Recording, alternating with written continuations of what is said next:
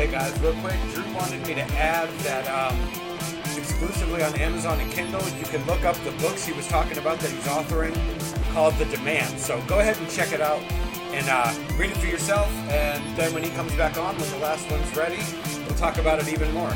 Awesome. Thanks, guys.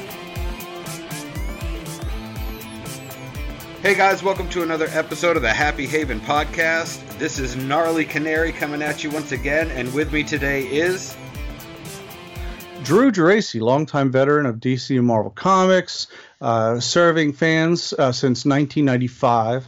Uh, also, author of the Demands novel series available on Amazon. Uh, that's about it. awesome. Yeah. So I love my comic people. Um, Me too. right?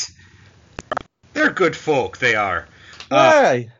I was looking at your at your the comic book database thing on you, and Yeah. holy cow, dude! yeah, it's it's I, I, I, it's funny. I put my head down to start inking my first couple books, and then I, thirty, you know, twenty years later, I lift my head up and I see all these books I've done in my wake. so it just came like that, you know. So I'm a workaholic.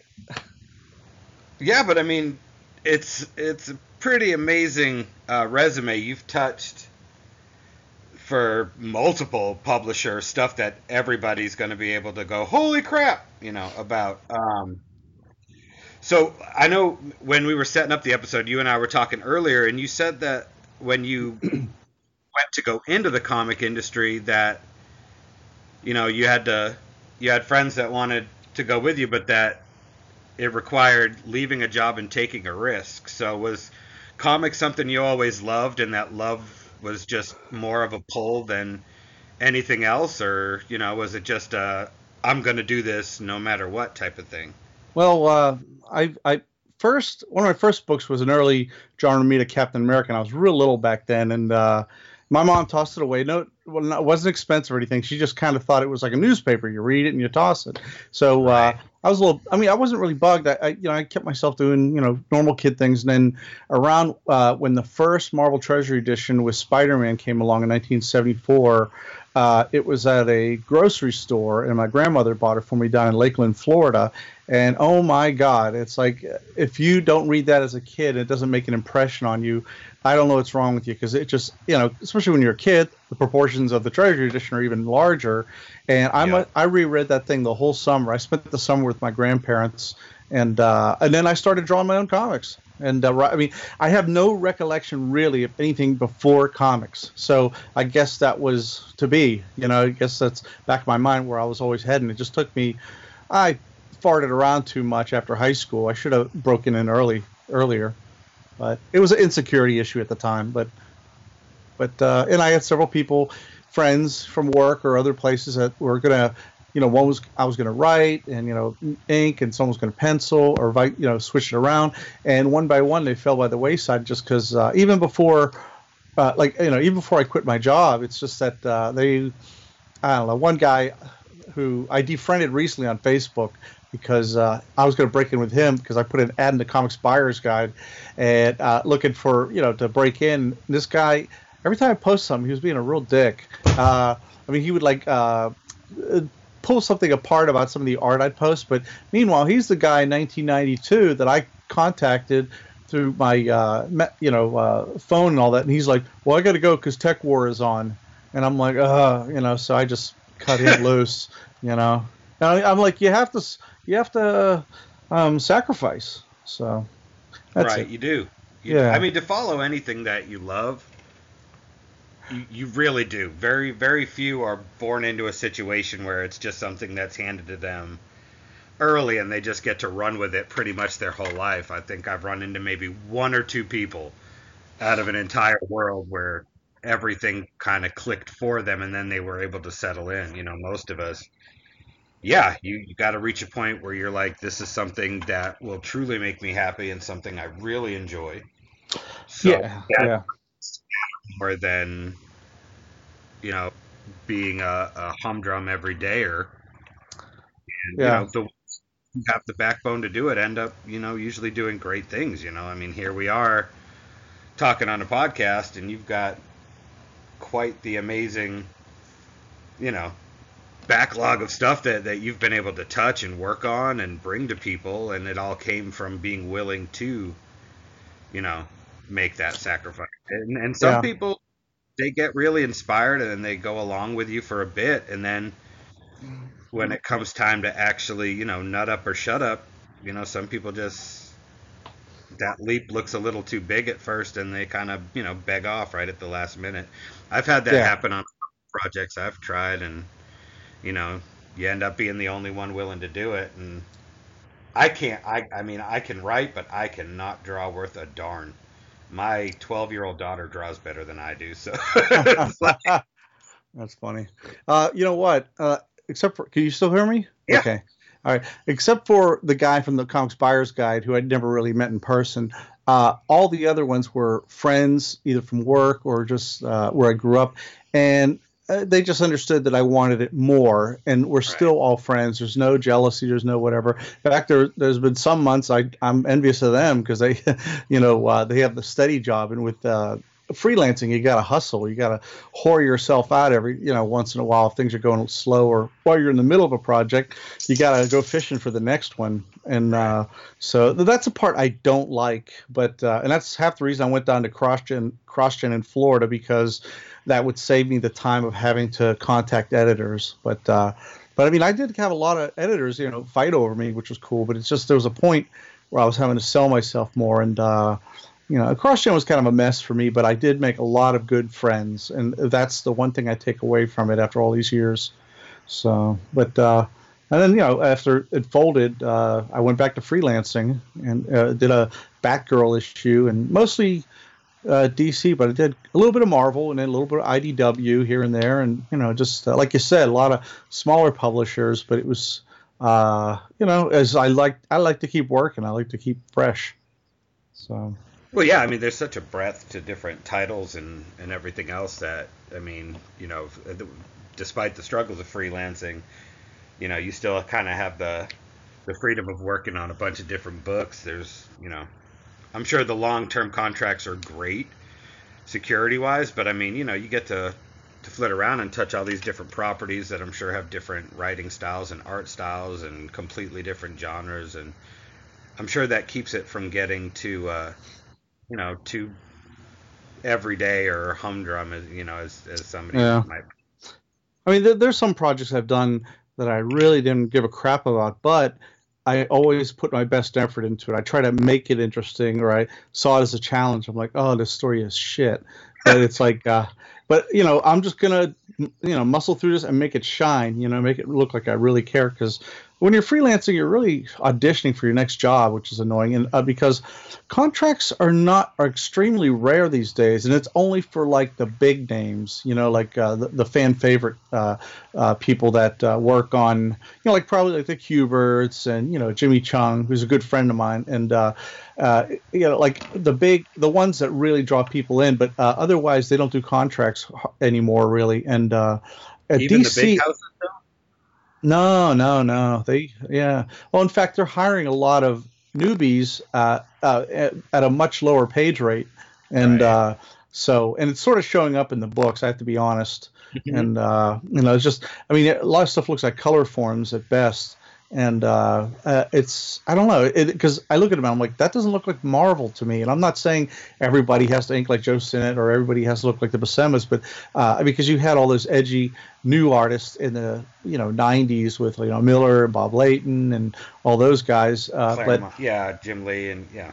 Yeah yeah but it's just like funny I was reading I got the Epic collection called Venom which was uh, covered a few issues right before Todd McFarlane came on board and uh, I read those issues when it came out way back when, and I just realized how much I enjoy them. Each issue had a complete story in it, and that's very rare these days. They they, they drag them out and they make you have to buy a trade, and uh, I don't know. I just I mean, if you're on a budget, uh, I don't. I you know I just see comics as becoming a very a difficult hobby to maintain, and that's just. Uh, you know, I have I have other episodes where I've talked about that. I mean, I remember, you know, I mean, I've collected, and I, I kind of got out of it now. I actually go to trade paperbacks just because it's easy. If you yeah. if you want to arc now, but I remember, you know, as a kid, it was it was the rare big event when you had to buy multiple books to follow one storyline, and, and it always it they always made it pay off because they didn't do it very often. You know that they would break and be like, okay, well you need to follow this in Action Comics 57, and then you know next month go to Teen Titans, you know, to, to and and it was it was kind of rare, and now I mean I tried to get back into collecting, you know, when I started the show a Good couple luck. of years ago, Yeah. and I oh. walked in and looked at the wall, and I was like, Jesus Christ, there's 15 Iron Mans. Like, where, if you were, Yeah. you know what I mean? If you had zero comic knowledge and, and you liked the movies, and even as an adult or a kid, you were like, well, I'll, you know, pop down to the local comic shop or whatever and, and try to get in and read the book so that, you know, I can join in these conversations about the bigger stories that the comic readers talk about around the movies. It, it would Yeah. be very intimidating if you were just like, I like Batman. I'm going to read Batman, and Batman, and then and you're like, well, shit, there's like 20. Oh yeah. Well, Like, well I mean, like there's Bat, Batman and Robin. There's Red Hood and the Outlaws. There's Batman and Harley Quinn. There's Batman and there's Dark Knight. This. There's mm-hmm. Detective Com, and you you just be like, what the hell am I mm-hmm. looking at?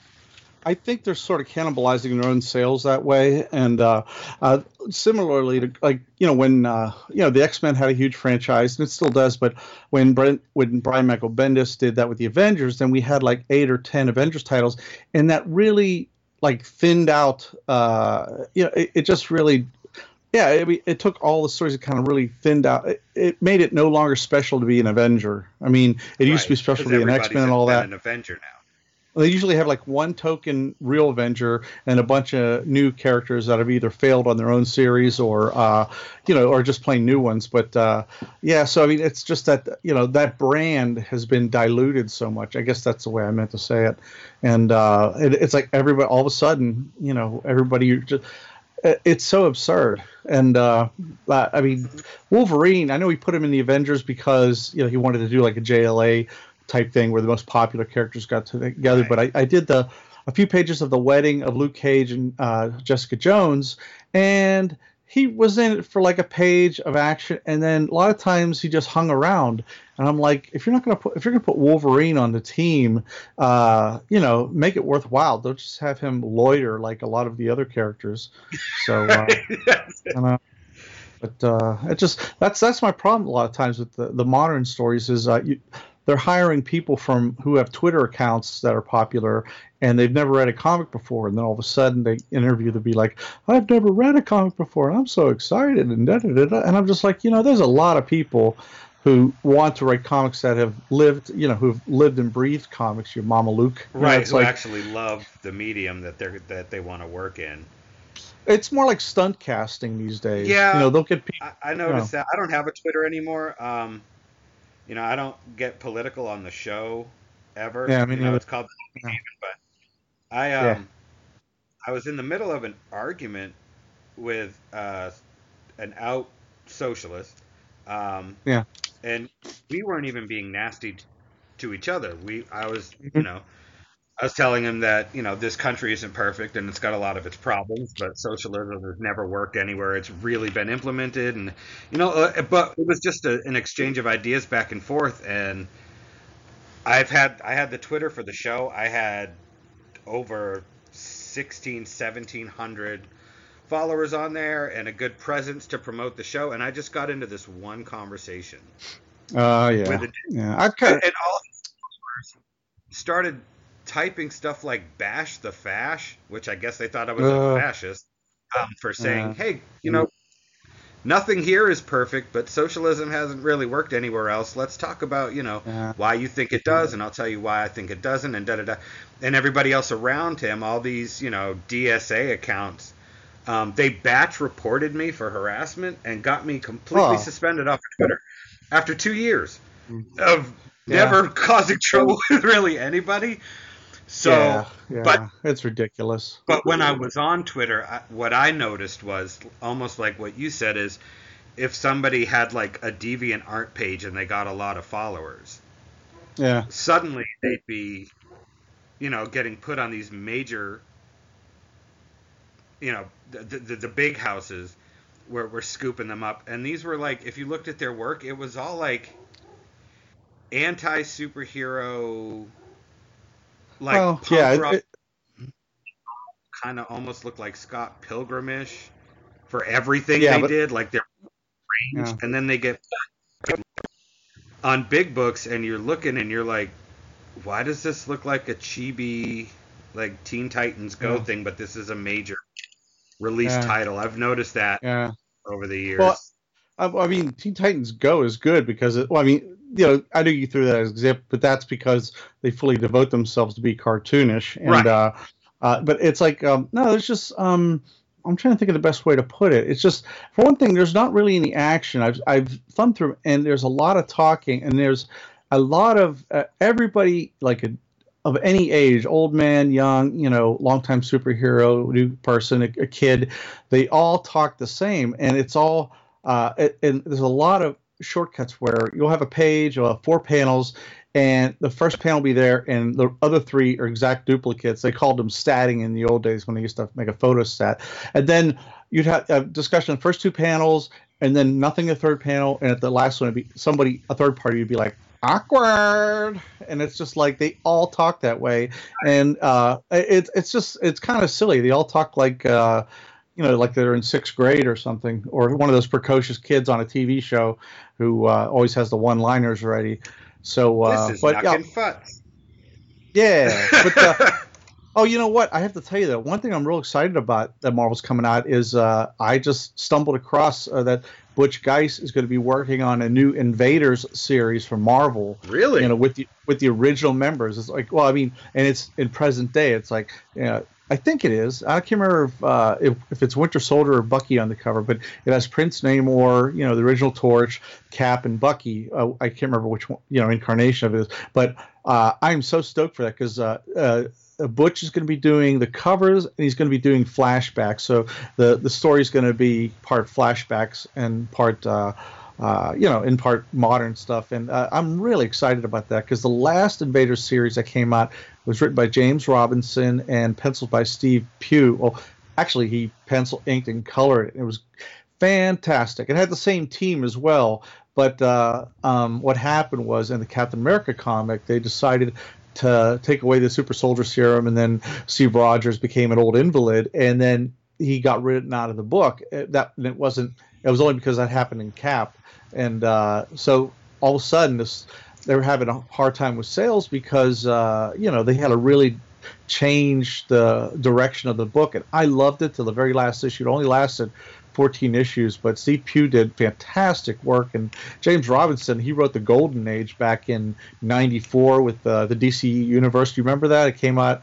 Uh, it was a prestige four-part uh, pencil by Paul Smith, and it, it has all the JSA characters. And if you haven't read it before and you like the JSA, it is it is wonderful. I think I've So- got some JSA trades that might actually have some of that in it. Yeah, well, I don't know because uh, that was its own thing. That was like a four-issue prestige, so I don't know if they would like Hmm. shoehorn that in with another book. So it's basically 200 pages, you know, and uh, it's it's really great. So uh, I mean, I, I I like the World War II uh, heroes just because it it just makes it interesting. It's like you know smashing tanks and you know seeing Prince Namor like you know torpedo a Nazi sub and Right. you know, and they're all going like "Actu Larry Lieber" or whatever, and uh, and meanwhile water's like coming up past her mouth and crap. But uh, I, I love the original series. But my, my biggest, the only hang up was, I mean, I like that Roy Thomas knew his history. He was a history teacher. He actually briefly was a history teacher before he worked at uh, Marvel, and uh, he, you know, knew real events and stuff like that. And what I liked was. Uh, oh, the only thing I didn't like is later on in the series he started introducing too many superheroes and supervillains, and to me that kind of, you know, it kind of made it less real. You know, it's like I'd rather I, I like all my heroes to be like post uh, Cold War, you know. Right. And, uh, I know. What you, yeah. yeah. Yeah. Yeah. So. I mean, I speaking of- remember. Good. speaking of World War II, I I had, and I don't know if my parents still have them. I'm actually I live in Georgia. I mean, we've talked about that, but I'm originally from um, about a half hour outside of Boston. Oh wow. And um, yeah, I mean, I joined the army at 18 to get out of Massachusetts. Um, because I was screwing up. Uh, decided that my teens were a good time to just start rolling hand grenades into my own life with self destruction. Yeah. And uh, joined the army. Uh, shot me down to Fort Benning, Georgia. I went airborne infantry, and then when I got out of that, I had a cousin who did Renaissance festivals, and I traveled the whole country doing that for about a year and a half. Uh, went coast to coast doing that, doing a show every two months, and then I moved to Florida, did commercial grouper fishing. I went out on the Gulf of Mexico for two weeks, and then was inland for two weeks. And then I met a really pretty girl who lived in Georgia, and we've been together for 17, 18 years now. so I moved to Georgia about 17, 18 years ago. Um, but I remember um, when I, and the reason why I went through all that is I don't know if my parents still have any of my old stuff at their house, but I had a lot of the um, the weird war tales and a lot of the World War II comic type stuff that Marvel put out that I actually got from an older relative who, when they found out I liked comics, just basically gave me all their old ones from 20 years before I was even born. I can't get over. Go ahead. That they Finish. So I mean, I had all these old, old, old um, World They War actually II. collect- uh, They collected them. They collected comics too. Yeah. Um, I'd never heard that. That's great. yeah, I I have some pretty cool. I guess the, the the love for what the stuff I love and the nerdiness, I guess it came from that. I mean, I've got I've got an older cousin who, when I was little, had basically the entire set of every Star Wars thing ever made. Um, Wow. Yeah, and I don't know if he still has that, but I mean, this was like early 80s. I mean, this kid had like not just the figures, but I mean, he had like AT-ATs and Wow. yeah, I can't like get over- I can't- X-wing. I can't get over all the stuff you did as a career. I mean, uh, what, what's what's left? Like bartending and pest control, and uh, it's like, geez, oh Pete, I thought I had a big resume as far as pre-comics jumping around from job to job. No, I mean, uh, I've been I've been where I'm at now for about eight nine years doing facilities work. Mm. Because I mean, when I did the Renaissance festivals, I didn't do um, any of the performing stuff. I Right. I helped with all the construction of the of the booths and the stalls, so I had to learn how to do cedar shake roofing Yeah. and stucco and Wow. glass etching and all this. So now I just fix stuff for a living, and then I do this, you know, in, in my own time. Oh shoot! If you learn how to fix stuff, man, you got a job for life. Because there's there's weenies like me who hire people like you to do that kind of stuff. Because I'm not very, uh, you know, I, I I'm I'm I'm good if I have a couple dollars in my wallet and I could pay for it. But I can't I can't fix my car or anything. I had an old car when I was a kid. Uh, well, when I first got my car, it was a kind of a beater. It was a '75 Duster. I I kind of learned how to fix my car only because that model year uh, it the uh, starter kept crapping out and uh, the alternator would too. It was just terrible on those things. So I learned how to do that, and that's back when car engines. You know, you could actually work on them. I mean, they were big, but now they make them like a, you know, a uh, a puzzle. You know, yeah, it's it a like freaking supercomputer with all these sensors, and you can't just go tinkering around on it. Well, also it's like a Rubik's cube. The way everything fits into place, it's like you really can't take it apart unless you're, you know, unless you're knowledgeable and that kind of stuff. My wife's brother-in-law, he's a genius. I mean, he's a self-taught. Uh, He could take a car completely apart and build it right back up, including painting.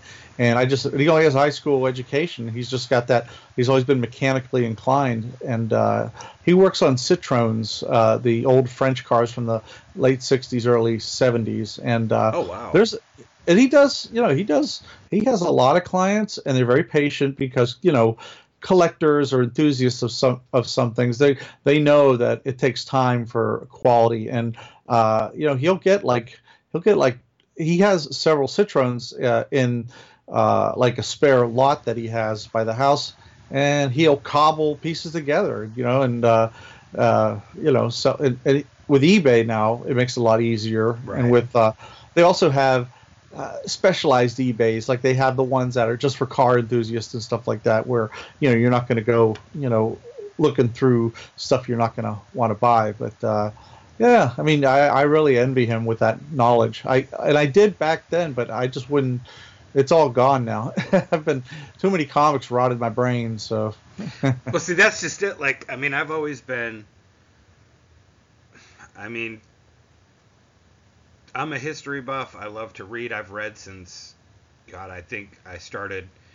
My mom kept them. I started doing my own book reports before I was in kindergarten.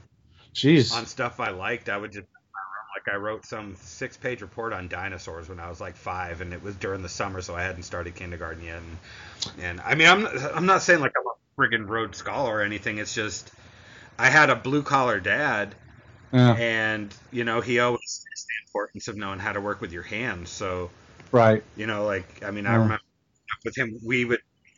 It was because I would stay. I would. It, it interested me, and it was something we could do together. Like we would build, you know, like prototype robots in wow. his workshop in in his cellar. But he's a propane guy. The dude does propane service and repair. You know, he runs lines and transports tanks and repairs things and this and that. He's been blown up like three times, and I'm not kidding. He's been blown up three times. Um, the only thing he's got is some scarring on his hands hmm. um, from a really bad one, but like, stuff like that. Um, propane and propane accessories.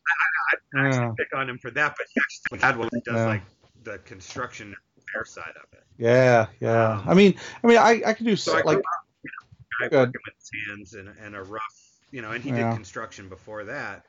Right. So right. Well, you know, I kind I of mean, followed suit with that. So I, I kind of have the best of both worlds. I'm super nerdy and I can debate history and do all kinds of brainy stuff, and then I can turn around and you know take yeah. the toilet out and get you a new one and well, drywall favorite... this and paint that, rewire a house. I was a full electrician for a couple years before Jeez. the real estate market dropped out, and wish you were my neighbor. I would do artwork for you in tra- exchange for uh, working on the house. well, you're so. close enough where that might be a thing, dude. I know, but I'm, I'm not going to take advantage of you. So, oh, I mean, I feel like I was not doing immediately, the actual... but so. Yeah, but, but um, see, I'd feel like I was doing the opposite. Like I'm doing this work, and this dude's having a having to do artwork. Like I, I have such a such an admiration for people who can draw. Like I said, I've loved cartoons and video games and movies and TV and comics my whole life, and the most I can do is like a half-ass Ninja Turtle, even at my well, age still. Yeah, but that's not. I mean, what you're doing is far more important as far as uh, eh. you know, skill set. You know, I mean, I mean. Uh, yeah, I mean, yeah, definitely. I mean, you've got like a bulletproof skill set, you know, and, and I've inked mostly, and that's sort of going away. And I've come to terms with it because uh, a lot of people, uh, a lot of pencilers like to ink themselves in, or they'll add stuff through Photoshop and uh, stuff like that. I, I used to ink Howard Porter on JLA uh, during the Grant Morrison slash Mark Waid era. Oh and, my uh, God! yeah, and uh, that was really cool. I'll tell you what, that was like the number one selling book at the time, and uh, I was outside walking my dog, and a friend of mine popped out of the studio we shared, and he says, "Howard Porter's on the phone uh, for you." And I knew Howard from conventions, and he and John Dell had moved on to CrossGen, so he wanted an inker, and I was like his first pick after John, and I was thrilled. Wow. And uh, yeah, and uh, but anyway, uh, Howard Porter doesn't need an inker anymore because he does a lot of his drawing on the computer and it is incredible it's you if you saw it today compared to what he did before, you would not recognize it. He's totally reinvented his style. I mean, and you know, we're still pals and all. I mean, I don't feel I'm not like oh, can't, I don't anymore. Yeah, I know no, what you mean. You know, you're no friend of mine, but uh, you know, uh, but I mean, I just I'll pick up stuff that he's done because he's just it's just very visually exciting, you know. And he tends to get put on DC books that have more action in them, uh, action in them, and I think that's because he does it well you know, and uh, yeah, but uh, but yeah, I don't I don't really buy any like one book I kept buying every issue, not waiting for the trade, uh, was Bane Conquest because you know it was very much like a uh, uh, cliffhanger each issue, you know, and uh, uh that's what I loved about it because I mean I just remember.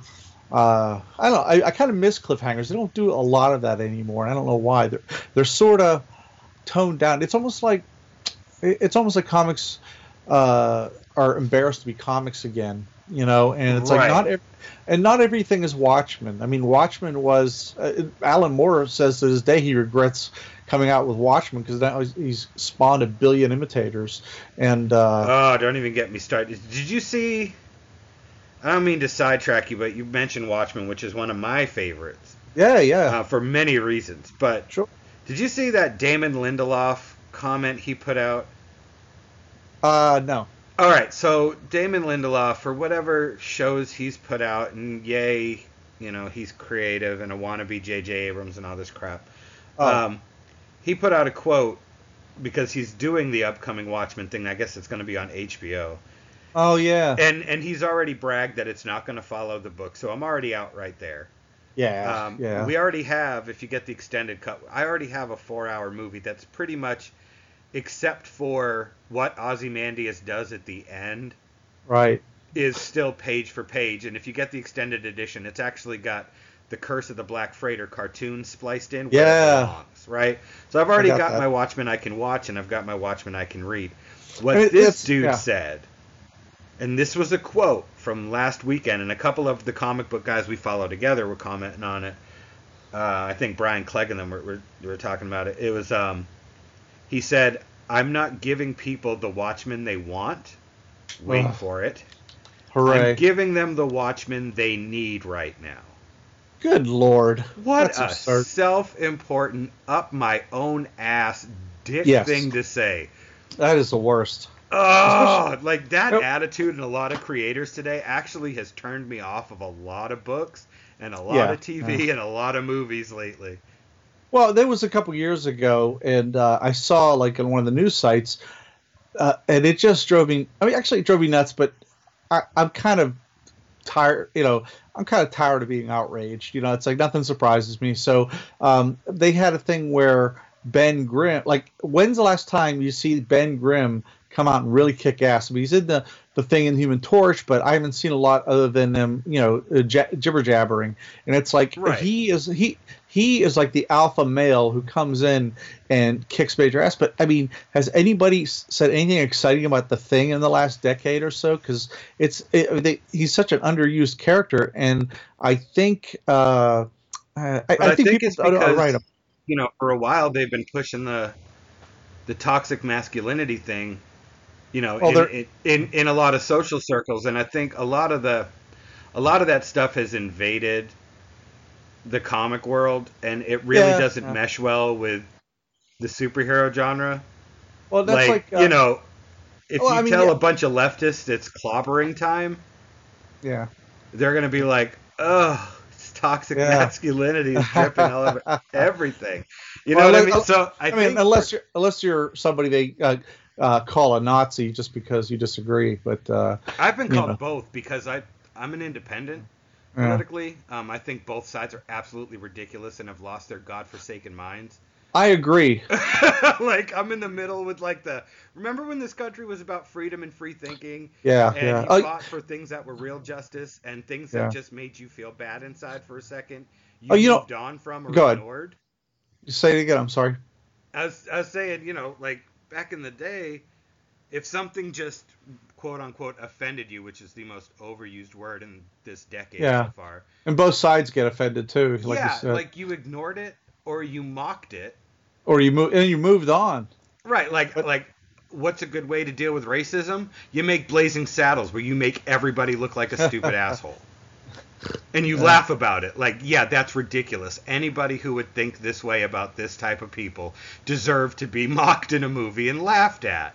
Well, here's the thing uh, about uh, both sides uh, that bugs the shit out of me is, I mean, you got uh, you know the left with CNN, and then you have Fox News, and it's the right. But the thing that bugs me is it's wall to wall cover. I mean, even before Trump, it's been wall to wall talking heads about about one thing of the day. And I'm thinking, you know, there's real news out there. I mean, I go on the Daily Mail, I go on other websites from other countries, and I'm actually learning stuff that's going on. You know, from you know, like this one country, you know, had a uh, you know tsunami or something like that, or just uh, it's just there's a lot of stuff in the world that is not being, you know, we're not being served by our media uh, on a- anywhere. and uh, it's just you know they've just become gossip rags, and people tend to like that kind of stuff. Well, and, that's yeah, uh, that's the problem. Is you have two opposing echo chambers, yes, and you have yes. these large groups of line up in their, you know, the German. What's the German word for fortress or the Yiddish word Uh, for oh, shtetl? I don't know. They line up in their shtetls and they lob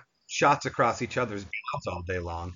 And yeah, Yeah, yeah. there's a genocide happening somewhere in the world, and, and, and you don't hear about it to either Right, right. help or to see, well, give me a that doesn't happen here. All Yeah. you hear about is like, you know, well, this girl lied about what this dude did, and this dude drank beer in college, so you know, like I ain't touching that subject. What did he do back in high school? I don't know. But this girl should says this and this. Well, this person, and you're like, Yeah. You realize like there's real things happening. Yeah, to yeah. I mean, that's we don't. I mean, uh, not that we don't need to know. It's just that uh, stuff like I mean, you know, just go. we need to know, cover- but we don't need to know what the hell all you people think about it for 24 seven.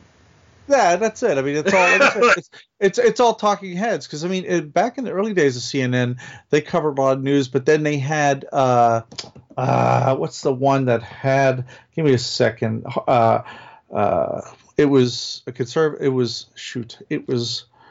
Ah, I'll give you a moment. I'm having a brain hiccup.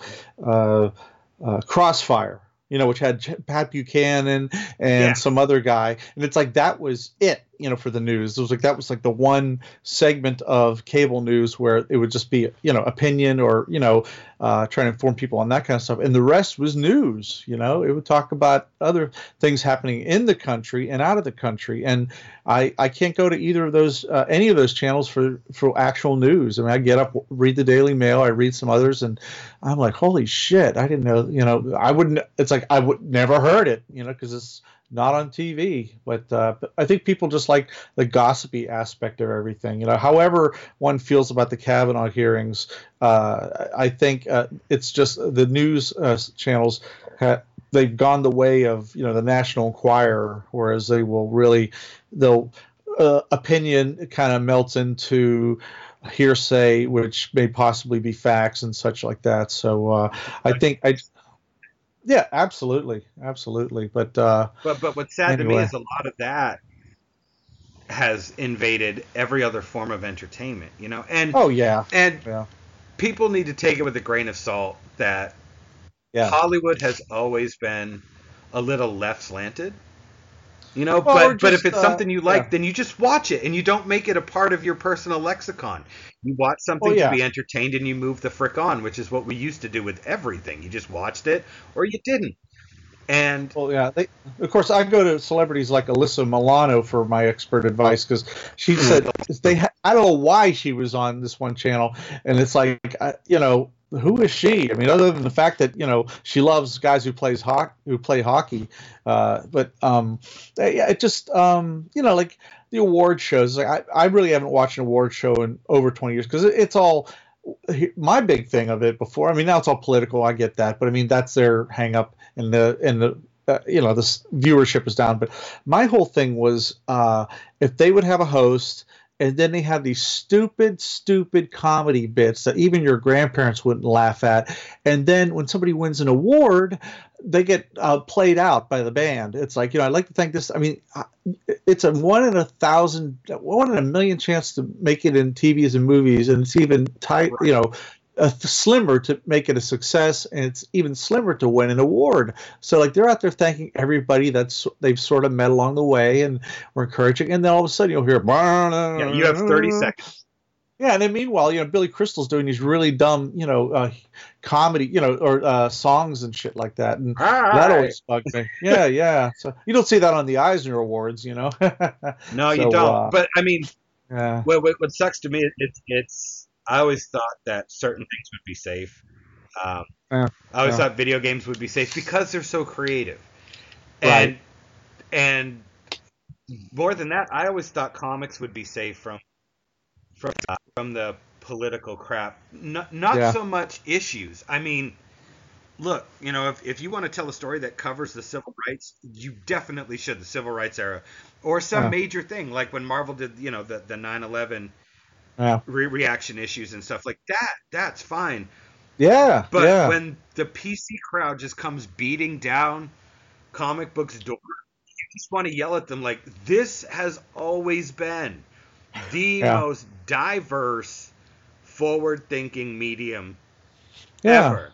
White Well, guys, I mean- black guys, white women, black women, Asian women, purple women, green guys. Like Well, I mean, I, I, I mean, I loved. Uh, uh, what is it? Uh, Marvel actually had the edge because they had the first, uh, you know, uh, black superhero in the Black Panther, and they had the first African American superhero, Luke Cage. But even so, they had a lot of even in. Well, heck, go back to Sergeant Fury in the Howling Commandos, 1963. One of the uh, team members, uh, uh, one of the commandos, was black. And what's funny though, in the printing of the very first issue, uh, somebody at the printing place got skittish and they made Gabe white. And then by the second issue, I guess Stan or Jack put their foot down and said, no, he's black. And so they settled on some odd gray that I've never seen in my life. But uh, uh, but anyway, like uh, you know, when I it's so funny. Like I'm looking at my bookshelf here, and I'm looking at the Marvel Masterworks that I bought. There's two of them so far uh, of Luke Cage, Power Man, and I I loved that growing up, and I didn't. I just I it was interesting because it sort of gave me a little more of an insight.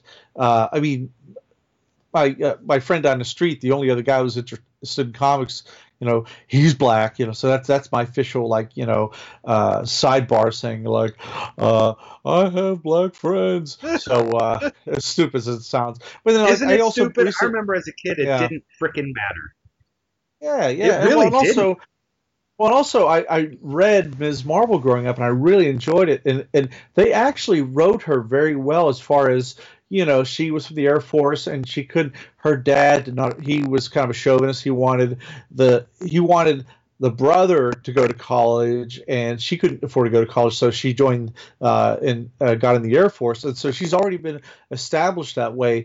And it's odd that they're sort of mentioning it a lot lately because uh, I mean, somebody must not be paying attention to her history because she always had a strong history. Uh, but um, uh, like uh, the movie pre uh, trailer, that sucked. I was so shocked. It was just like, did they put any energy into this? Because like with Black Panther, I you know I loved it, you know, and it's like, uh, and that was just, I mean, that just blew my mind. I felt like.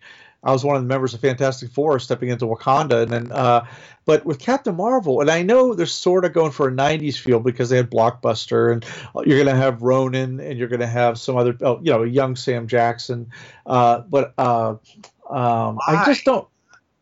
Well, I mean, it's a prequel. I mean, well, it's like, uh, you know, when Ant Man, the original Ant Man, Henry Pym, which was Michael Douglas, Yeah, you know, he, yeah, they show. I mean, I totally get that. I even had Agent Carter in there too, you know, and right. uh, I mean, that was like a bit part of the movie talking about you know the Pym particle and yeah, the suit's been used before and da da da. This is like Well, a but, yeah, but- movie's gonna be set. How long before they establish the Marvel Cinematic Universe, and it has never come up before? Oh, you know that is an excellent That's point there. I, I, I, see, I see. Because you know what, my whole thing was I thought, you know, if they play some cool '90 tunes and you know, kind of like do a you know a cool soundtrack like the Guardians movies, but uh, it, until you said that, I was like, oh shit. So maybe I'm thinking Nick Fury's the only one who knows who she is because he you know he hit that button at the end of uh I gonna He say anyway he he wouldn't have introduced any. I'm building the Avengers Initiative. He said over the course of like five movies to a bunch of different characters he put together.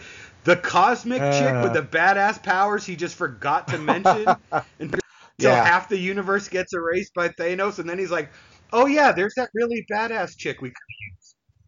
you know that's an excellent point. could like that's kind of like setting it in the '90s. What the Yeah. heck? It's too late Yeah. now. Yeah, I mean, also he, uh, I mean, I'm thinking, oh, you know, maybe she was gone. He thought she was dead out in space forever, but he Maybe contacted. But but uh, uh, yeah, but the only problem is at the end of the you know the movie, he contacted had her the little symbol, the Captain Marvel symbol on there. Oh, so that right. so that mean that means he could have done that any time, and a good time would have been the first Avengers movie. You know, when you had those you know really cool like uh, metal serpentine critters flying around New York City. You know, it's like I mean that had a very strong end of the world look to it, and uh, Tony Stark almost died. So you you didn't think he'd have summoned uh, you know contacted Captain Marvel before that. So that's an excellent point. Yeah, I'm Uh, pretty sure the first time Norse God started dropping out of the freaking sky, he would have been like, "Hey, yeah. Oh yeah, oh yeah.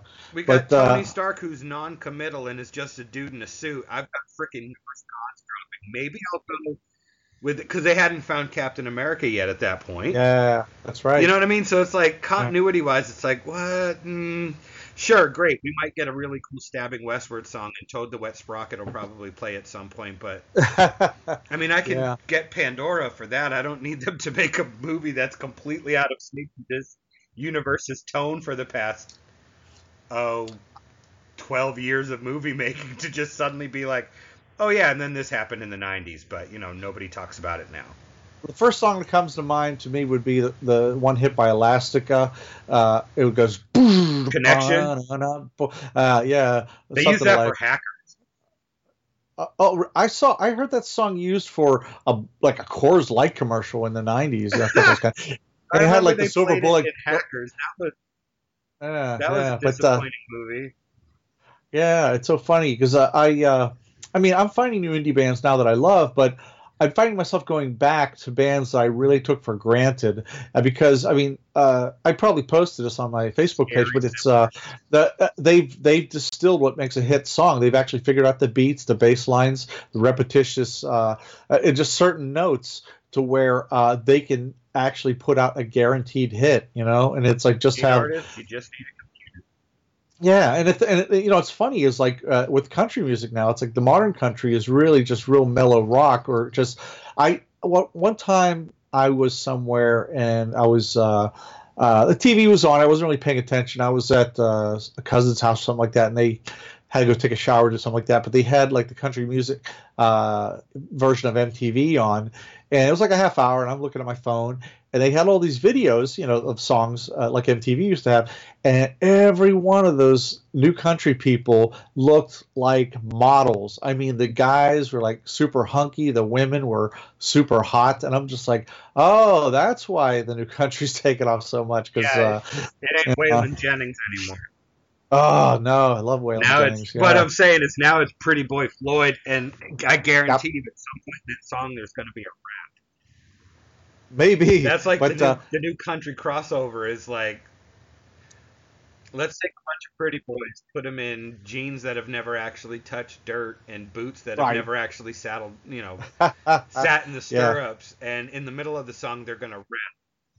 yeah. Oh, while we're talking about country, hold on a second. Here's my imitation of uh, horse clopping. Okay, here you go. Here. Could you hear that? Yeah, it was pretty good. That that's the top of uh, that's the cap off of a Dasani water bottle, and I put it in my mouth and I tap it onto my teeth. Nice. Uh, Oh, it's just Uh-huh. coconuts. a lot a lot of uh, you know I, I I I uncover great mysteries by being home all day. There's nothing wrong with that. yeah, yeah. But no, like so it's gonna take ugh. And and they're doing the Skrulls in this, right? Man, they they looked horrible. They- They're all like they're all dressed like they're going clubbing. You know, it's like they should all have the same uniform, just like the Kree do. And because the Skrulls always dress the same, except well, even the Super Skrull, except his uh, shoulders flared out. And uh, but I mean that kind of bugged me. And they just weren't. Uh, I don't know. So don't is know, that going to just- be like the next arc, like when they're done with the Thanos thing and they're introducing introducing the Skrulls here? Somebody suggested that maybe possibly i don't know one of the avengers that has already been shown has been a Skrull for a while Oh, and i i well you know what though i like it you know what i mean i you know i know it may not be everybody's cup, cup of tea but i would kind of like that because uh i mean if it all depend on who the character was you know it's like and uh, that's what I mean. Like some of the deeper comic stuff they don't get right. Like if that was coming out in a book, I'd be comfortable with it. But and the Russos Yeah. have done a great job. oh with- with yeah yeah I mean, but yeah it's I'm just trying to think like with the movie audience not knowing any of this stuff. yeah oh yeah well it's like what when you and I were texting earlier, we were talking about, you know, the DCEU, like Batman v Superman. yeah. Okay, you can't take the Dark Knight Rises and the Death of Superman storyline with no Justice League yet. Um, yeah And yeah. no, yeah. Um, and just throw told- Doomsday in that looked like a troll from the first Harry Potter movie. Um, Right. For a CG, Right. because what hell, DC. You couldn't afford good CG on that thing. Um, yeah, I, I actually, yeah, I told you that I, I skipped, I just stopped watching halfway through. It was oh my god! Like uh, if this is for a movie audience and this is their introduction to the DCEU, uh, you can't throw mother boxes, boom Yeah. tubes, and parademons at people. Oh, you know what? I didn't mind except Darkseid wasn't there, and he's the whole. Uh, I mean, like getting what's his name, Steppenwolf as the main villain. It's so. Uh, I mean, I forgot about him, you know, Right. and I've, you know, uh, and it's just like it's such a crappy villain to put up. And he really, I, I, I saw a little bit of it the other day on cable. I was just surfing, and I saw when Steppenwolf comes along, and he, his mannerism, and his tone, and the way he moved, he had this big. He looked. He was exactly like Ronan from Guardians of the Oh Galaxy. yeah, he was a you know? complete spiff on, on Ronan. Totally, Giant totally. Hammer, yeah, with a long, you know, of anything. long You didn't even seem menacing. yeah, and and, it's just like like, you know, bad mini Ron, uh, you know, that's really how it came across, you know. And uh, but it's so funny is I didn't even get to the part in Superman ver- versus Batman when Wonder Woman Wonder Woman showed up because everyone told me. I mean, everyone had said she's the reason to watch the movie. the movie, I, and that's legitimate. and, and and I I couldn't make it that far. But then when I saw the Wonder Woman movie, I was like, this is fantastic because I have never liked Wonder Woman because she always seems kind of humorless and you know staid. I mean, she made she made Clark Kent look like a party animal. Yeah. And uh, but uh, you know, and and uh, but uh, and I told you just before, it's like uh, Justice League. Uh, what's his name? Uh, Bruce Wayne and Batman. They're all. He's so friggin' weepy about. Oh, Superman represented hope. I was like, yeah, well, you try to kill him, you stupid son of a bitch. Right. It's like, uh, it- it's like you know, he he was hating on him all the time, and then it just didn't ring true. It's like then he was like saying Superman was the best among us, and I'm like, what? It's like uh, Batman, you always think you're the best. Yeah, but that, that's us. also you know? the same Batman who, at the end of Batman v Superman, unloads his Batmobile and just kills the shit out of everybody.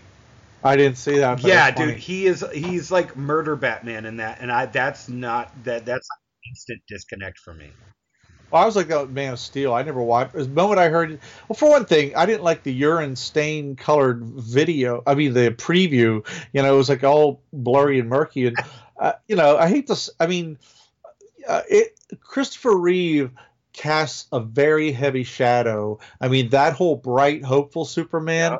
Uh, it just. Uh, I mean, they they almost did it with Brandon Routh, who I thought was a great looking Superman, but the story was a turd and uh, it was completely nonsensical.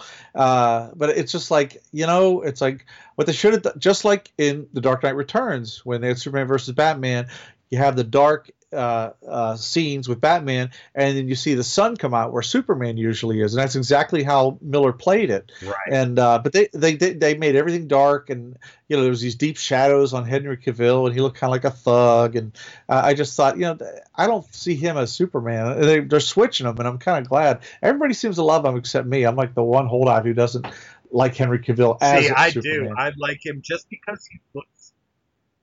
But we're never going to get another to oh, of course. You know what I mean? yeah. Like to be Superman, Yeah. but Cavill at least looks like he could have come off the page. Maybe. And I I and don't Man of Steel, it took res- a couple times, but that movie actually grew on me. yeah. It wasn't at first. Well, I- um, when he killed Zod, I was pretty much out, and I've talked to some people since then, and you know, you rewatch it, and I kind of understand why they went with that, but but it's like I was telling you is the reason why it's like that is because Zack Snyder's like stuck on Watchmen Excuse you know. Watchmen theme with the sucker punch aesthetic, where it's got to be all this super Yeah. fancy, you know, cuts and lens flares and this and that. Yeah. And this. But then at the same time, he can only write heroes like Watchmen, which is basically just a Yeah. giant story about how much it sucks. Um, But going back to Watchmen, uh, I mean, uh, the talent that they have on Doomsday Clock is neat and all, but I don't. I mean, Alan Moore never. I haven't read it. He intended it.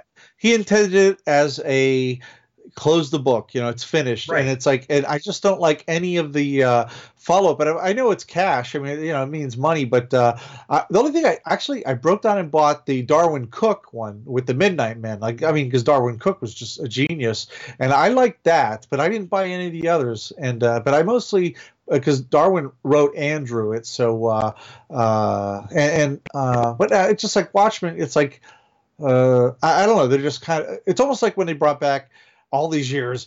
You know, they wanted the Dark Knight with Batman, and all of a sudden they're embracing the TV show, and so they can sell a lot more toys and a lot more this, and you know, uh, all these things, statues and that, and it's uh, sort of the same with uh, Watchmen. It's like you know, well, we can milk this, you know, some more, but uh, anyway, but uh, yeah. yeah, I haven't read any of the Doomsday Clock stuff. I still buy. I, I do get Mister Miracle. Uh. I hear that's good. I like Tom King a lot. Um, him and Bryan Edward Hill uh-huh. are maybe the two people that are still at DC that I'll actually buy a book if their name's on it. Quite honestly, uh, I'll check it out. Tom King's Batman run is amazing. Oh, okay. Um, cool. You want to talk cliffhangers real story that actually just gets down to the meat of the character and why these characters have been loved for what 77 years now, 75 years. Yeah. Um, he writes them like that. Uh, there's no modern day stuff in any of the Batman. It is just a Batmaniest Batman you can read, and the yeah. stories are really good. If you like Bane kind of stuff, um, he he he does chapters, so they do yeah. end on cliffhangers. He does self-contained good. stories. It's not like one huge long arc that just drags on and on and on. He actually names the mini story you're reading in his continuous run. Nice. Yeah, nice. It's the old school stuff, so it'll be like, you know, like uh, what I mean, I have it in individual copies and I have it in trade, like a Death in the Family. Oh yeah, he, yeah, does yeah. it like that, so it'll be like um, he did one with Bane, um, this crazy, got super dark story, and and the first one you got was this, you know, this chapter title, part one of five and then yeah. you get parts. You know what I mean? And then it, it wraps in five, and then that ends with the next thing that's going to happen. Something crazy will happen, and then the next four to five issues are that story arc. Oh, so like excellent. right now he's doing one, um, and the first issue of, of the new story arc ends with Dick Grayson in Nightwing uniform getting shot through the head by KG Beast. Oh man! Right, man, and that was the last panel. No words, no nothing. You're like reading, yeah. and know, wow. wrapping up this this this last chapter arc, and he's got Nightwing helping him, and you're like, oh, okay, so and then the the last panel of the book was a page wide, and it was just Nightwing taking a bullet through the head. Oh man! and the whole thing is he's teasing KG Beast. He just never says his name. This one-handed Russian uh, guy shows up in Gotham, finds yeah. a seedy arms dealer, buys the. You know what I mean? But like, there's all Yeah. this other stuff going on. So you're, it's tricky because you're more paying attention because he's finishing up a thing with Batman. He's finishing up this Mister Freeze story he's been telling. That's absolutely crazy. That was like cool. four or five issues. Yeah. So Tom King, what he's doing, it's what I grew up reading that style, and the artists he gets are pretty consistent. Like he, they don't Hmm. change artists on him a lot, so you can settle into the art style, and you already trust the writing. You know what I mean? So you can get into it. But yeah, like the second issue of that came out, and he didn't even really address what happened. So the whole Dick Grayson thing's like still in the wind, even though he's told the next part of that chapter arc. It just ended Yeah. with Dick Grayson taking a bullet to the head. Yeah, I like that. Well, you know, let it hang for a little bit. Yeah, you know, just, exactly. uh, he lets it breathe. Like uh, you have time to I- really think, "Holy crap! Did he He- just killed he'd be pretty uh, good. uh, Yeah, he'd be pretty good on like I like to see him on some Marvel stuff too. his you know, Vision run?" from what was I've- really- The thing he did Uh, with Vision. oh, uh, what I was going to say real quick, and I don't really want to get into politics uh, much more, but uh, the thing is, uh, I mean, with Captain America, they seem to like focus, like whoever the new writer is, they'll go back into politics. But you know what? The be- one of the best runs ever, and the reason there was Captain America movies was the Ed Brubaker, uh, Steve Epting run, and that was more like a uh, suspense thriller, uh, you know, international like James Bond kind of story, you know, and uh, they didn't go, they didn't drag it into like uh, politics. They just told a real exciting story. And uh, you know, Cap was there with Sharon, and uh, you know uh, everybody else, and uh, you know that Winter Soldier was just a brilliant thing because, uh, and again, it's like they didn't have to uh, stop every, you know, put up a stop sign and say, hey, you know, this political blah blah blah, and uh, and, and you know, Ed Brubaker is you know extremely liberal, but he, I mean, I met him and he's an awesome guy. You know, it's like you know, I've friends of all stripes, you know, and I it's like, too, yeah. but he, but I mean, he, uh, but I mean, he wrote Captain America the way it should have been for a long, long time. And uh, and uh, it's funny though, because me and Scott Eaton and the, Robert Kirkman, before he became the Robert Kirkman in all caps, Oh my we did a you- four issue. Uh, well, I, I actually I just worked with him actually. I, I never really made a contact, but Yeah. uh, Scott Eaton penciled it and I inked it. And uh, uh, what happened was uh, Robert Kirkman. It was one of four four issue stories that was going to stop because the next issue was going to be uh, Brubaker and Epting. And uh, and what pissed me off is our first issue came out, and uh, they already then they announced that uh, Brubaker and Epting was going to take over, and I, I was like, thanks guys, you just killed the sales on four issues that we're doing because they're going to be like, oh, we'll wait till the next group comes along, you know. But uh, and like, like I said, Kirkman was not the Walking Dead yet. He was still just another guy who was doing, you know, uh, off, you know, books that weren't selling that well. And uh, but he decided to, and what I loved about the the Cap run was he decided uh, uh, he decided to not Cap, but it was Kirkman who decided to bring back all the characters he loved from like Tales of Suspense. He had like you know Batroc Ze Leaper, and he had Oh, uh. Hydra, he had uh, the Red Skull, and he had the Serpent Society, which I just love because uh, from Mark uh, Grunwald's like 100 Mhm. issue run of Cap, uh, which as I love that. Epic, you know, Marvel's reprinting Mark Grunwald's huge run on uh, in the Epic collection of Captain America, and those are just you get a lot of story for your money there, and uh, so that's that's sort of what Kirkman did, and and that like and you know when uh, Epting and uh, I actually I'm really good friends with Steve Epting because we knew each other from CrossGen. You know that was cool. That was Yeah. uh. It, you know I was really frustrated with CrossGen the way it was run, but I made some really good friends there. So in the long run, I, I it was a good thing. You know. Yeah, So I know I mean, but like I mean, like Mike Perkins is a great guy. I see him at a show, and it's like we're old war buddies.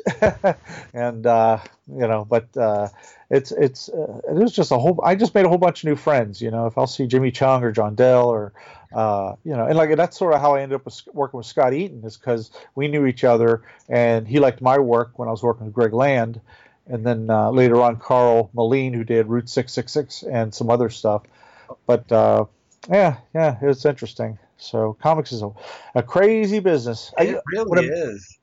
you know what amazes me? I like I taught a a weekend workshop with Walt Louise Walt and Louise Simonson, Brian Oh. Stelfreeze, and uh, somebody else, and it was at the Savannah Art, College of Art and Design, and that's back when it was only in Savannah. Now they moved it up to Atlanta. Yeah, But, they got uh, one in Atlanta, but you were at the the actual SCAD SCAD.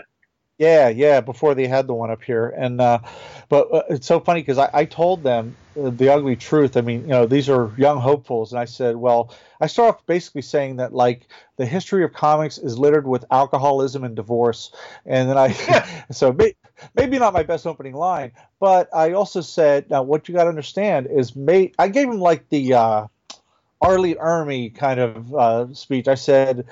I said maybe maybe 10% of you in this room will make it as a comic book, artist. Uh, of or I said actually maybe 5%. You know, and I said you got to look to the person to the right of you, to the left of you, the front and behind you, and they're your competition. They're not just your friends; they're the competition. You know, and uh, you know, so you got to kind of keep things to the vest. There's nothing with, nothing wrong with sharing certain things. It's just that uh, I've dealt with the occasional freelancer who has tried to steal jobs from under me. You know, like they'll be like, "Hey, how you doing? You know, what's your who's your editor?" Blah blah blah. blah. And then, yeah, you know, yeah. There's a guy from the '90s I'm not going to mention, but he's uh, he was really bad about like uh, uh, eating.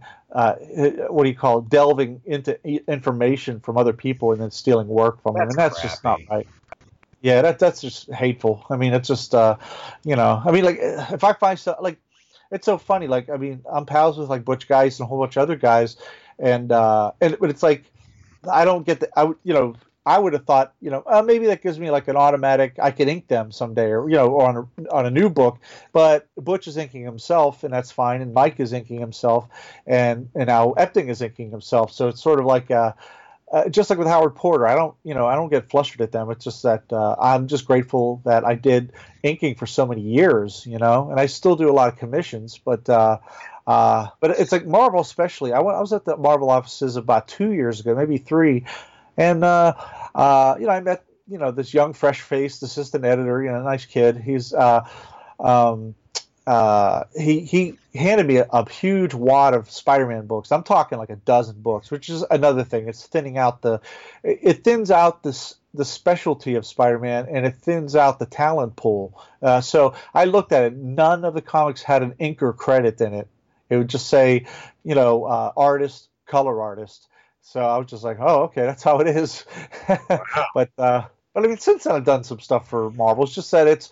It, uh, what I don't like is I ha- it's almost like starting over again because it's a whole new crew of editors, and uh, it, it, so it's like they may not know me, and uh, so I have to kind of reintroduce myself again, and uh, it's it's very odd because I don't like that. It's like, and you know, I sound entitled, you know, that's not right, but I also feel like uh, I've got a body of work that kind of speaks for itself. You that's know? just it. Like, I mean, look at your resume. I mean, it's yeah, things may have changed in the industry, but what you've been able to do and who you've worked with doesn't change at all.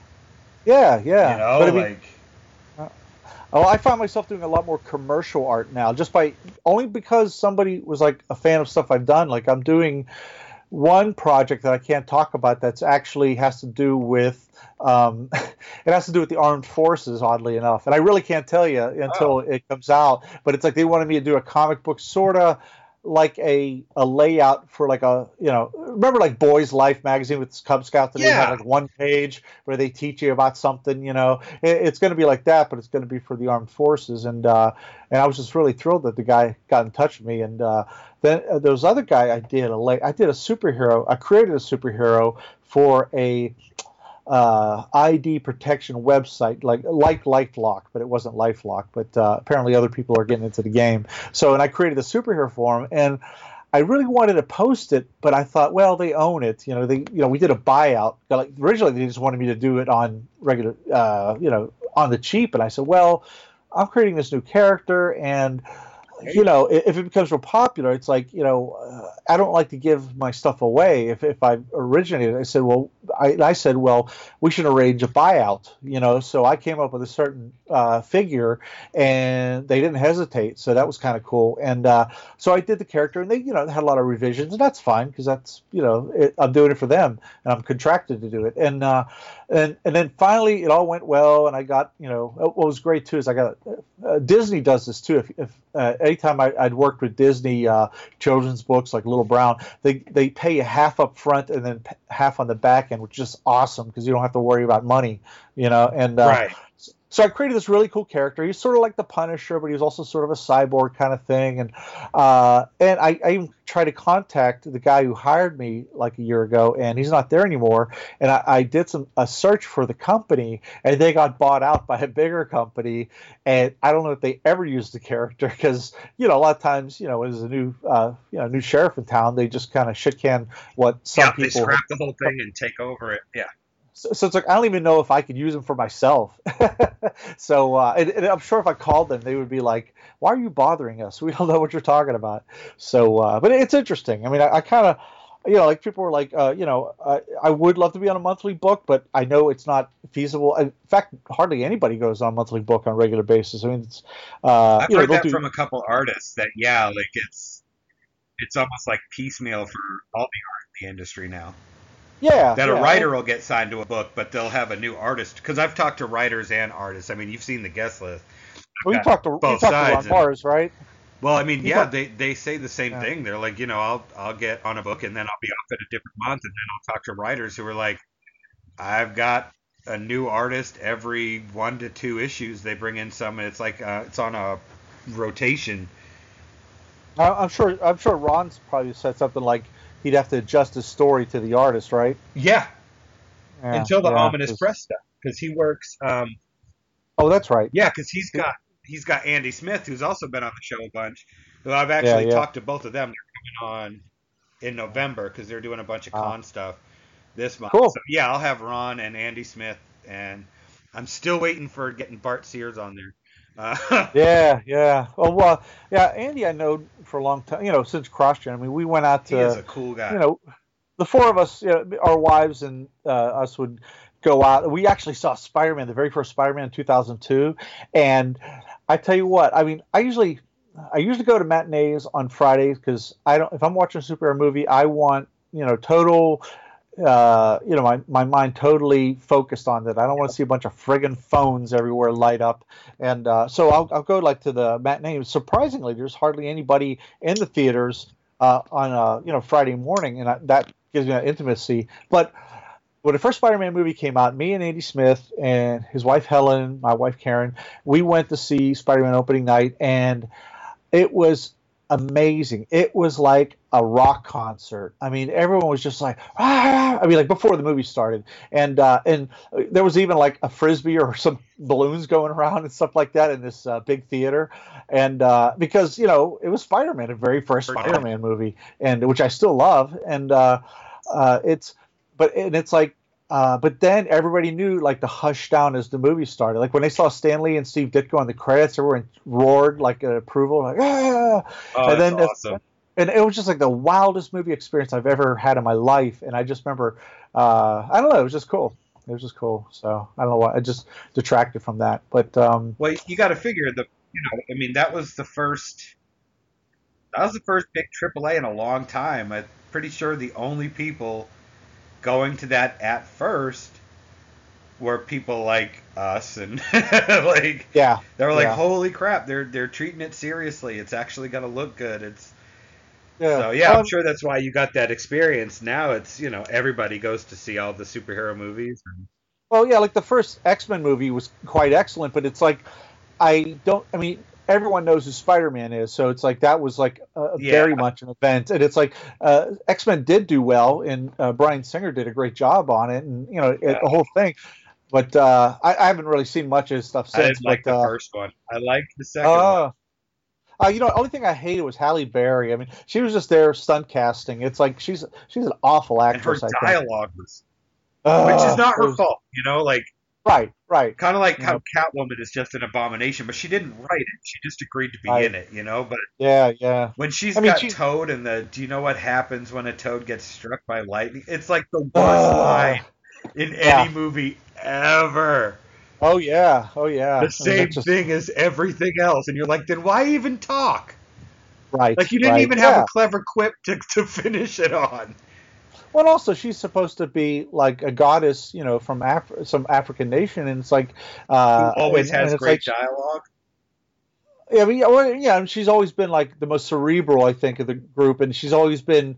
Uh, she just has a bearing about her, and it's like Halle Berry just didn't. She was just another person, you know, yeah. in there. So uh, that was the only thing I didn't like, you know. But I, I got to give up to Hugh Jackman, even though I haven't seen, I've not seen all the Wolverine or X Men movies.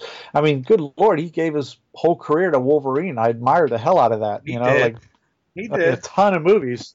And I mean, uh, I, if you haven't seen Logan, I saw it. Okay, that's you don't need to see X Men Origins. Right. Um, that is. Ugh. And then the one where the one where they tried to do the, the you Lady you Deathstrike crappy? Silver Samurai storyline. You mean blah crappy? It's okay.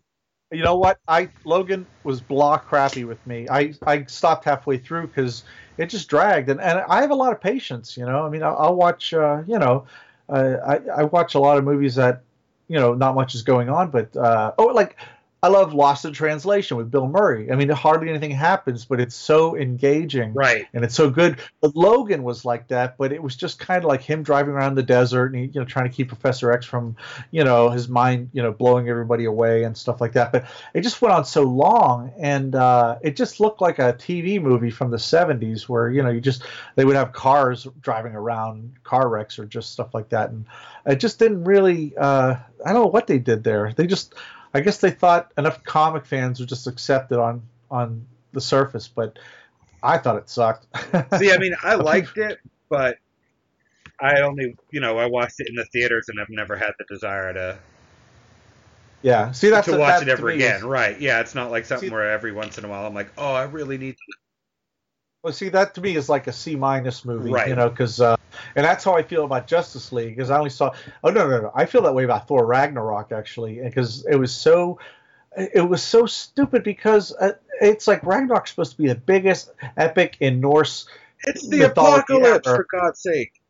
Yes, and it's like it's like the end days, and they just joked through the whole thing like it was like, and they said it was going to be like a buddy comedy, and I winced when they said that, and uh, and, and there was just some there's like at the end, Surtur is like busy destroying Asgard, and they're flying away, and the big rock guy is kind of saying, uh, "We can rebuild on the foundation," then it falls apart. And he goes, "Or not," and I'm just like, ah, and then you know uh, why? it- why? I think I think it made it more kid friendly. Probably it made it more kid friendly, but I think the Guardians franchise has been so popular with Uh-huh. the comic crowd for some reason and the non-comic crowd that I think it was an attempt at capturing whatever Oh. makes Guardians so Yeah. friggin' successful Yeah, and he failed miserably. movie wise, you know. But I think I think that's why. I mean, if you look, a lot of the beats are very Guardians of the Galaxy. All the comedy beats Yeah. are basically aping Yeah. what James Gunn does with those movies. Yeah. you know, and I love Jeff Goldblum, but he was totally miscast because Jeff Goldblum plays Jeff Goldblum in everything he's ever been in, you know, and uh, you know, and he just and also they said that he really uh, he uh, what he he kind of made up some of the dialogue as he went along. He improvised, and it really sounds that way. It just sounds too cute. And you know, Thor was like freaking out, and I'm like, when he when he went through some kind of time tunnel, speed tunnel, and I'm like, you know, you're you've fought you've fought you know frost giants and shit. You know, it's like you know you just got a little uh, you know I don't know spirograph thing. Right. Freak yeah, and- the whole like Oh my god! When that guy got killed next to him, Yeah, and like, then I don't. I don't see Thor saying, don't cut my hair. yeah, You're yeah, like, what yeah. the hell? Like, He should have said. They should have said you'll pay dearly for this, or something like that, where it's you know they made him like a pussy, right? You know? yeah, and it's like, a petulant child. Yes, and uh, and I was just like, you know, uh, I mean, I sure the geek in me would love to have him say, you know, by the bristling beard of Odin and myself, but uh, I mean, but you know, saying, oh my god, I'm like, you know, what is this, Austin Powers? You know, oh my god, Right. and uh, Yeah, yeah, like, so it- just, uh, yeah, it It had a lot of beats that fell flat, but I think it's because, I mean, they're telling the freaking Infinity Gauntlet story, and they had a bunch of that Guardians of the Galaxy jackassery in that too, and Yeah. not just Yeah, the. Guardians characters. I, I think they're they got to watch out that you know, yeah, people love Guardians of the Galaxy. It makes everybody laugh. I am Groot splashed all over everything. You know, you got Yeah, yogurt from Spaceballs talking about merchandising, merchandising. You know, the yogurt flamethrower. The kids love it. Um, they got to watch out for that rut because if you actually talk to like people who actually love this stuff, yeah. Winter Soldier is like everybody's favorite movie. Really, I didn't know that. It's A lot of people, yeah, a lot of people to be like, yeah, of all the Marvel movies, Winter Soldier's my favorite, but I love da da da da da. Yeah. It didn't have any of that Guardians jackassery in it. yeah, You know, so yeah. don't well, that's why- trade what was really great for yeah, movie tickets and T-shirts. Which look, they're businesses. I get it, yeah, yeah. but like, I don't want to lose the, the the depth of everything to. See, that's a problem. It's like me and you as fans, uh, but it's like a lot of guys. I mean, there's fangirls as well, but it's mostly fanboys that you know will have something uh, for our girlfriends or our wives to see too, and they, you know, that'll make it more palatable to them. And that's why half the time the superheroes don't have their helmets on. I was just talking to Wes Talander about this yesterday after the convention, and uh, uh, he said that drives him nuts. That, you know, they'll be in a battlefield, and Steve Rogers will take his helmet off like he did in the first movie, Avengers movie, and Uh, I'm just like. I'm just like, you know, wait till a, you know, a girder hits you in the head, you know?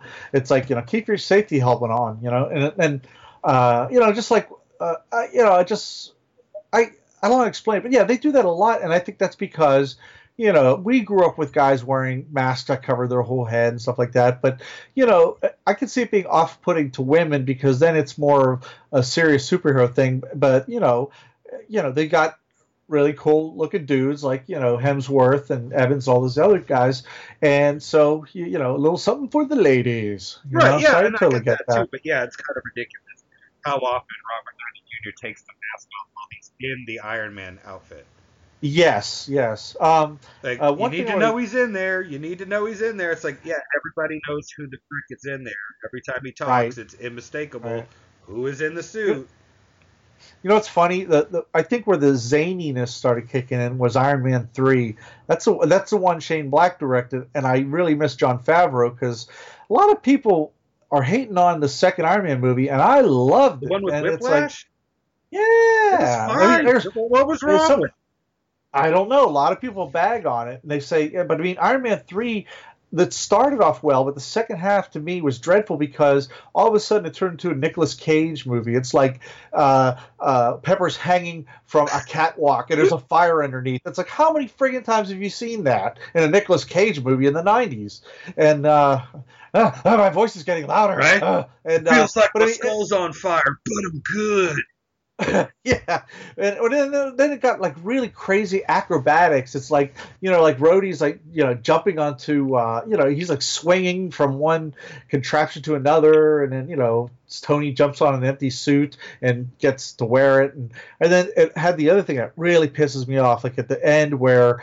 Uh, it was where I can't think of his name, Guy Pearce, you know, whatever his real name was. Uh, you know, he got blasted, you know, he disappeared. He got blasted, and just like in Terminator 2, he kept coming back, kept coming back. But I mean, Terminator 2 established that sort of milieu or métier, or however you say it in French. And, uh, but it's like, it's been done so much in a lot of action movies. And in Iron Man 3, I hated that because here's my thing trying, attempting to be logistic about, you know, friggin' superhero movies, but because they, they do sort of have a cohesive, stuff that's supposed to make sense. And they've actually, uh, I'm sidebarring here where uh, Tony Stark creating Ultron, I had no problem with that because I hated that Hank did it because back in, in those days in the 60s, if you were a scientist, you you know you minored in electronics if you were a biochemist, and that makes no sense. Right. So so I liked I liked that he was created by Stark, and I, I thought that's a perfect for the movie. But anyway, Iron Man three, uh, you know, Guy Pearce's character kept getting blasted smithereens, kept getting blasted smithereens, and then the very end, uh, uh, when he it's like the seventh time he got blasted smithereens, then he was gone, and I'm like, why, you know, why that seventh time did it work, you know?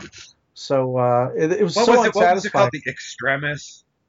Yeah, it, it came Yeah. off of that. Uh, yeah, what's his name? Warren Ellis uh, and uh, Eddie Gra- Granov uh, did that run, I think, something like that. And now and, uh, Pepper Potts is badass. yeah, yeah, they, now yeah, she's they not. made, They got yeah, yeah, exactly. It was just ridiculous, though. I tell you what, I really miss uh, the TV show Agent Carter. I love that movie. I never mean, that watched TV show. You know what's cool though? It's like she, like the last few episodes, they really got into like the Marvel. Uh, it, actually, it was. How can I put it? It was like a good BBC show. I mean, uh, it, it was. Uh, uh, what was cool is you know she could kick ass and all stuff, but it was also other things that yeah from 1946 that are relatable and that, and she's not perfect, and either you know she's also getting a little sexist, sexist because back then the women in the office were still kind of getting a little bit shit, but they had a grudging, they grew a grudging respect for her, and that was cool, and she wore the coolest outfits of the t- period, and when she had uh, fight scenes, they played big band music, which I was friggin' awesome. really you know, it's like you know, they, they didn't put, you know what I mean? It's like uh, they didn't put Smashing Pumpkins or anything. I like Smashing Pumpkins, but it's like, you know, they it, it was just, it was just neat to hear, dum, you know, and then she's like, you know, flipping this guy or knocking him against the wall, and and also she was very realistic in her fighting. It's like, you know, she wasn't lifting a 300 guy over his head. She was just like really smart and savvy, very much like uh, John Mc, John McClane in uh, uh, the first Die Hard. Right. You know, it's like where he did a lot of like hit and then hide, or you know, uh, just because he was outgunned. But uh, uh, yeah, Agent Carter was excellent, and I loved the woman who played her. Oh my God, she's so hot. Well, that's like She was- you know the, the realistic combat. That's like um, the Marvel Netflix stuff, not Iron Fist and Luke Cage, but the Daredevil stuff. yeah. That if you, I don't know if you've watched it, but No. a lot of the fighting in that is is very grounded choreography. It, it is what Matt Murdock would do. That's And cool. it's yeah, That's there's no like I'm the untouchable superhero. There's that if I take a bullet to the face, I'm gonna die.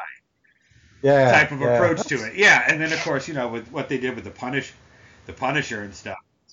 Yeah. Well, I'll have to check it It's out. You know what? I'm like, wait, I'm so behind that I get intimidated now because I'm not a binge watcher. I just don't have the. I'm always. Yeah. I guess it's a it's a goofy workaholic thing in me. It's like I should be doing something. I should be working. And uh, but I mean, like this weekend, uh, I was at the show on Sunday, and then Saturday, you know, my wife and I went out, so it's like I'm not thinking about work when I'm out.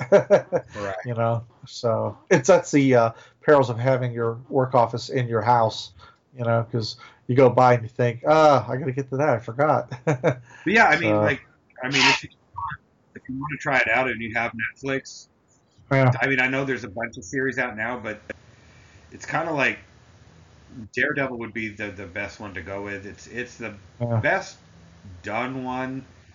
Um, they kind of rushed Well, the others so they could do a quick Defender season, which made absolutely no sense and had no Ah, cohesiveness.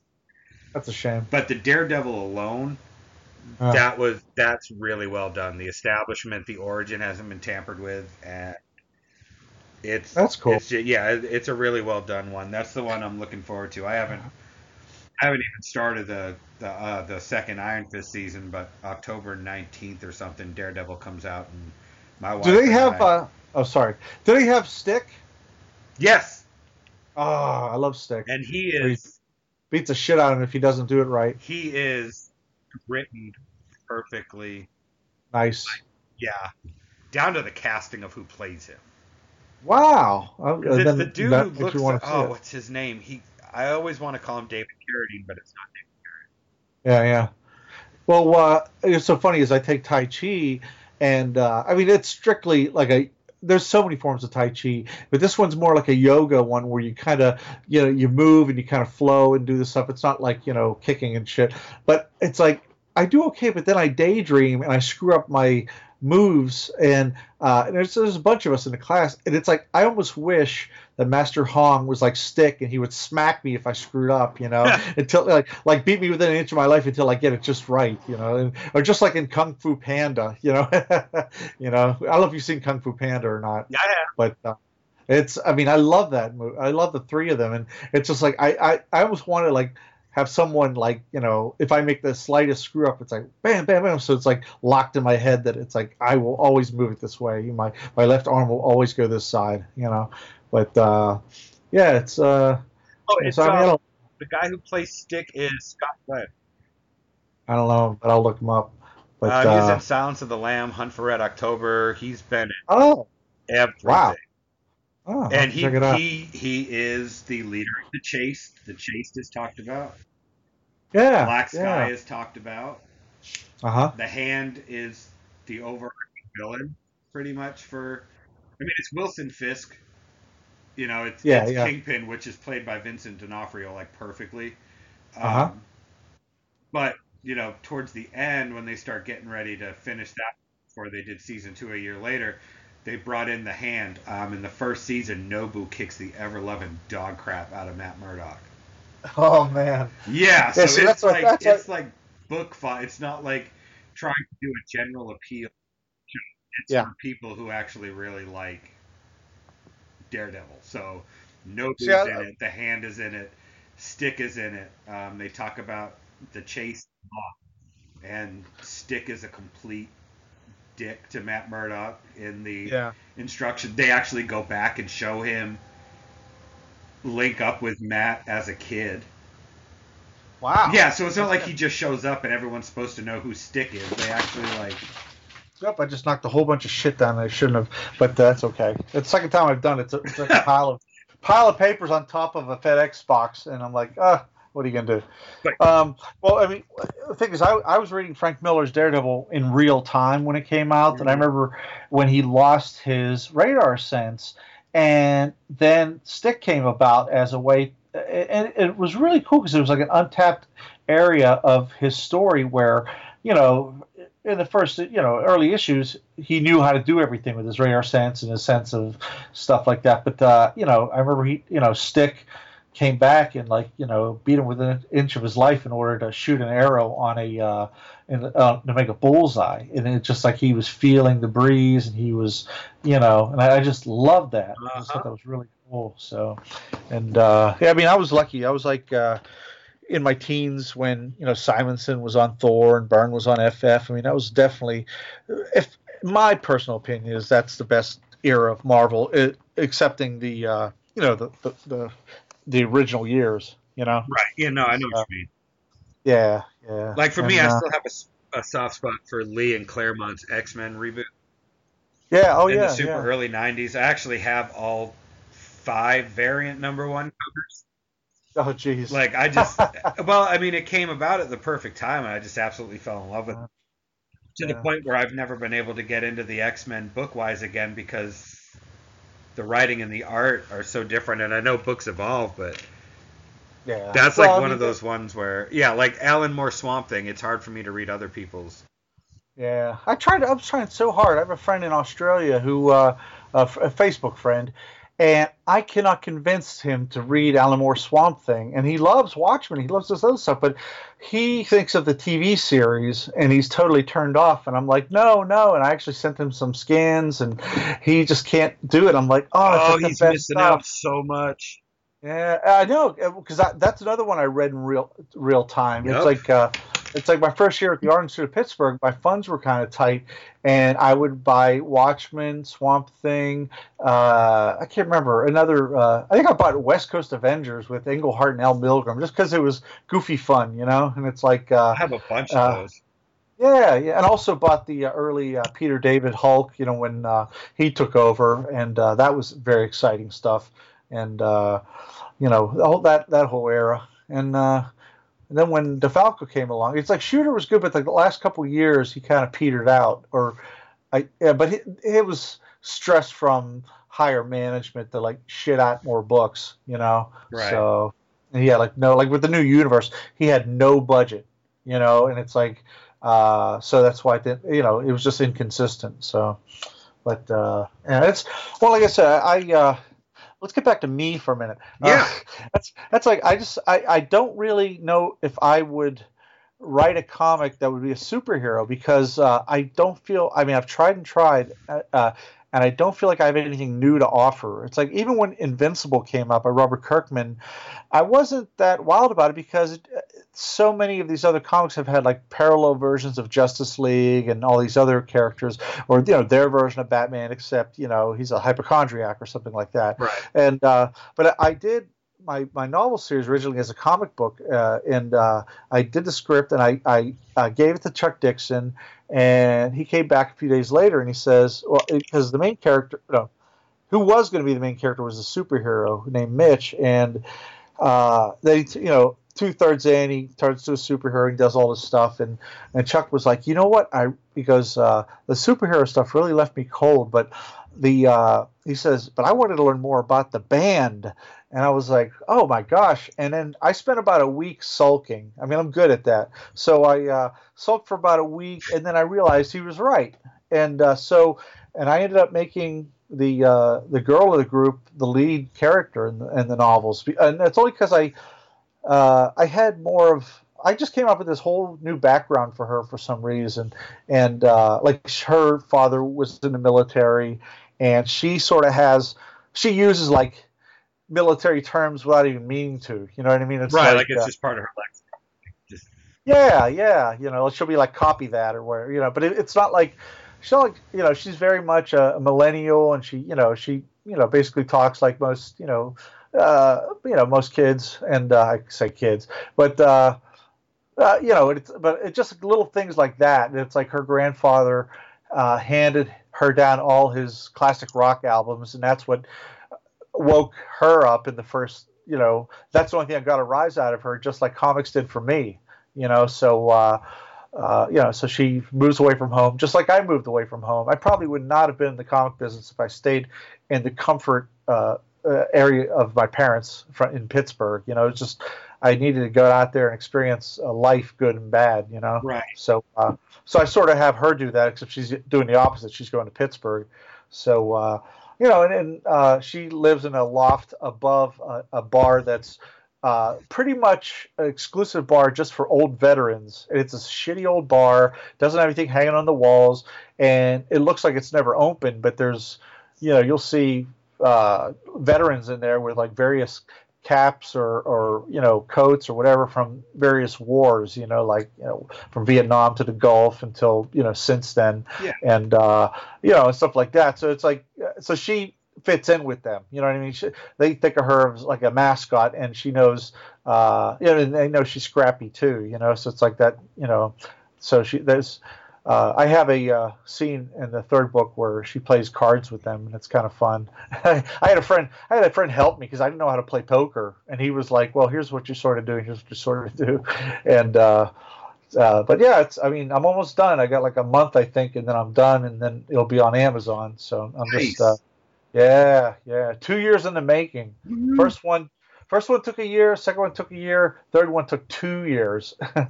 so and uh, and it feels like ten years out of my life. But uh, but my my editor, she she's a, a ball buster. She uh, I I hire her. Chuck Dixon's editor is the same editor as mine. He recommended her to me, and uh, she she doesn't just proofread. She challenges. She's like, I'm not buying this scene at all. You know, and Right. uh, I'll either try to contrive it a little bit to make it work, and if it's not, I'll delete it. You know, and uh, that's they say that's the hardest thing. Like Chuck Dixon's wife told me years ago that Chuck had told her that she knew I was going to be a, a decent writer someday because I was willing to get rid of the superhero in my in my story, and that was my most cherished thing. You know, and uh, uh, you know that's I don't know. I, I mean, I'm feeling quite writerly, and uh, and I guess I'm, I'm lucky that uh, Ken Lashley screwed me over on Secret Six, so that way I would have time to write. I was I was signed on to be the regular inker, and I helped that I built out like uh, two thirds of issue one. Issue one, and Ken Lashley's very talented, but he he's not a monthly guy, and uh, never has been, and. Uh, uh, so in the second issue, I'm waiting and waiting, and I, I was like, the, the two editor, you know, editor, assistant editor, and even Gail Simone were like, uh, "Welcome aboard, you know, Team uh, Secret Six. And I'm waiting three weeks, you know, I don't, I'm not, I have no idea what's going on, and uh, I don't know when it's shipping either. So I'm thinking, uh, you know, maybe it's they got a lead on it, but the comics don't work that way usually. Right. Um, so uh, what happened was I found out there were only two pages left that they needed me to do right away of issue two.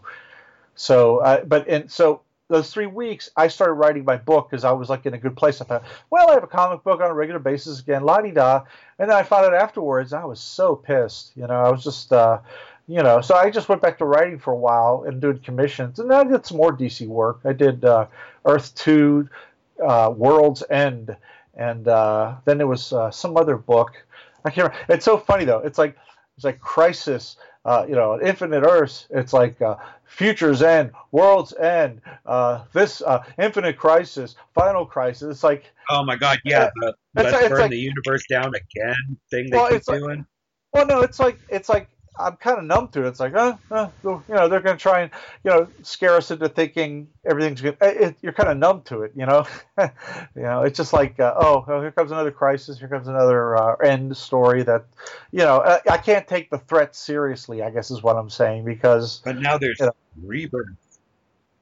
Yeah, yeah. I mean, I they've got a lot of decent. I mean, a lot of books have really improved uh, under Rebirth, you know, and uh, uh, and that's a good thing. And uh, and I think Marvel should sort of do that. Just start from scratch because uh, the biggest the biggest problem I have with Marvel right now is the the short runs like that get renumbered. And it's like if you were to say I want to read Captain America number four, they're going to say which one. You know, it's like the John Romita run or you know uh, you know just all, they they change creators so much and like the latest cap number one is out it's like if i were it, to me it really would dissuade a newbie from trying to collect comics because i don't know how many volumes of captain america have come out i mean there- there's got to be at least eight of them you know Right. And- yeah, that's what I was saying when we first started talking. Is when I tried to get back into it, I was like, "What the heck?"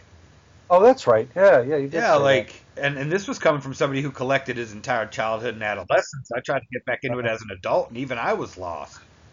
Yeah, well, they had. I mean, that's like uh, you know the first. What do you call the first? Uh, I don't know what the, the first uh, tear in the wall was. Uh, you know, Heroes Reborn, which I really I did some pages for actually on Iron Man, but uh, you know, I, I hated that they segregated the Marvel universe. You know, as a lifelong fan, it just crushed me. Yeah. And uh, and then you know, then you had another Captain America number one, which was uh, I'm trying to think of who it was. Gosh, who came back to Captain America? I don't know. I, I know later on Jurgens did it, but uh, yeah. but uh, there was uh, yeah there was a run earlier. Ah, can't think of who it was. Yeah, yeah, but even before that, and then and then they relaunched it with uh, after 9/11, you know, and uh, John Cassaday did some real nice stuff, and uh, the writer came and went. I don't know what happened, but uh, he was like hot deal one minute, and then he was, uh, you know, he was gone halfway through the story arc, you know. Then you had the Steve Epting, Brubaker r- run, you know. Then after that, you know, they've uh, and the shell game that drives me crazy is you know, you're up to issue seven because you've relaunched, and but it's the anniversary. It's gonna be like the 500th issue of, you know, of uh, of Thunderbolts. So all of a sudden it's Thunderbolts issue 500, issue 501, and then a few issues later, you know, they relaunch the number one, and that's just it. To me, it smacks of desperation. It's like uh, I, I, it's like DC in the 90s, even, I mean, I got in after the big checks were cut. I mean, I missed the whole boom. I mean, I just worked page rate, you know, and uh, so I, you know, I didn't buy a car, you know, with my royalties or anything. Right. Um, so uh, what happened is, uh, uh, ah, I had a point. Damn it. Anyway, but uh, oh, like they rebooted Legion of Superheroes, and I didn't mind that so much because I was I did a fill-in issue where they had Ferro Lad, and he, uh, you know, who's been dead forever in the past, but uh, oh, the DC '90s books sold well because they had uh, uh, they had stability. Like you had Jurgens and Ordway, and you like on the and uh, Louise Simonson, Jon Bogdanove on all the Superman titles, and uh, you had Chuck Dixon and you know the other guys, Doug Moench and stuff like that on the bat, and you, they were there every month, and they were all good, you know. And uh, but it seems like the last decade or so, uh, the the industry's uh, considering like uh, instead of stability, it's stagnation. It's like, you know, I know millennials may have a shorter attention span, you know, and that's a general, you know, uh, statement, and so it's true for quite a bit. But there's there's others that you know they would if they would get hooked onto a book and it kept going, you know, you'd be rebuilding your audience back again. I mean, they piss and moan about they piss and moan about audiences that aren't there, but it's like just hang in there, you know, because from what I understand, Rebirth's going great guns with a lot of fans. I mean, a lot of Marvel fans are moving over to DC because of that, you know. That's that's what I mean. I mean, the only yeah, that's the only books I'm buying now are under the Rebirth title. It's you know the the Superman Rebirth were really good. The Flash one was really good so far. Yeah. And they've kept the same people on. I mean, Tom King's been on DC Rebirth since Batman issue one for Rebirth, right. and he's still doing it, and they're up to 56, and it's same yeah. guy, you know, for a couple years now. So it's yeah, and you know? that's it. It's issue 56 because when I was a kid, it's like the latest Spider-Man was like 136, and I didn't mind. I thought it was so cool because that meant there was a history that I had to catch up on because they did like a flashback to when uh, the original Green Goblin killed uh, Gwen Stacy. Gwen Stacy uh, like it was like it was like a one-page uh, encapsulation because uh, Harry Osborn took over the role. He like went mentally unstable when he found out Peter Parker was Spider-Man, blamed him for his dad's death and all that crap. So. Uh, but so what happened is uh, Hobgoblin, right? No, that was in the '90s, and uh, now I'm talking 1974. Okay, so, when he uh, yeah, when they did the whole Green Goblin re- return or whatever. Yeah, well, I mean, yeah, like I said, I mean, you got to remember, I mean, I'm I'm 85 years old, but uh, uh, but uh, like I said, when I was a kid, uh, first issue. In fact, I'm looking at it right now. I have it uh, like a reading copy on a uh, in a bag and a board, and it's standing on my uh, just as a display on on my bookshelf, and it's got this great Romita cover where he's fighting the Green Goblin, and you know, and it's it has Pete and uh, Harry with that screwed screwy hairdo of his that looks like it's you know it's like cornrows that go sideways, uh, you know, and I just remember buying that, and then he had the one like one page recap to where. Uh, like Mary Jane almost gets killed because there was a bomb on the door of Pete's apartment, and and you know he was ter- terrified that Mary Jane was going to die like Gwen did, and uh, and I'm like, oh my gosh, all this history. So now you know, with DC, you got 56 issues of Batman, and you could that's not a bad number to catch up on, you know. And uh, so I think I think uh, there was a few years back. I can't remember where I read it, some comic news site, and it they said the longest running Marvel book currently was like Venom 41. wow. It's like everything else has been relaunched to death, you know. So uh, that's just uh, that's just a losing way to go about it. And I know Marvel's over shipping lately to to boost up their sales, you know, uh, you know, artificially. And uh, but I mean, I know people that are like stuck with it and ends up in like uh, you know uh, the cheaper bins, you know, and uh, it's just. But like I said, Rebirth, the, Marvel just should just look at that and just reboot the Marvel universe. It's time. You know, they've already fucked it up enough times exactly. to where there's no there's no central. Oh well, actually, they should start with a force reprint by this book, uh, by this Captain America run where Robert Kirkman and uh, Scott Eaton and Drew Geraci did this stunt stint. I think that is where they should start Marvel's Rebirth.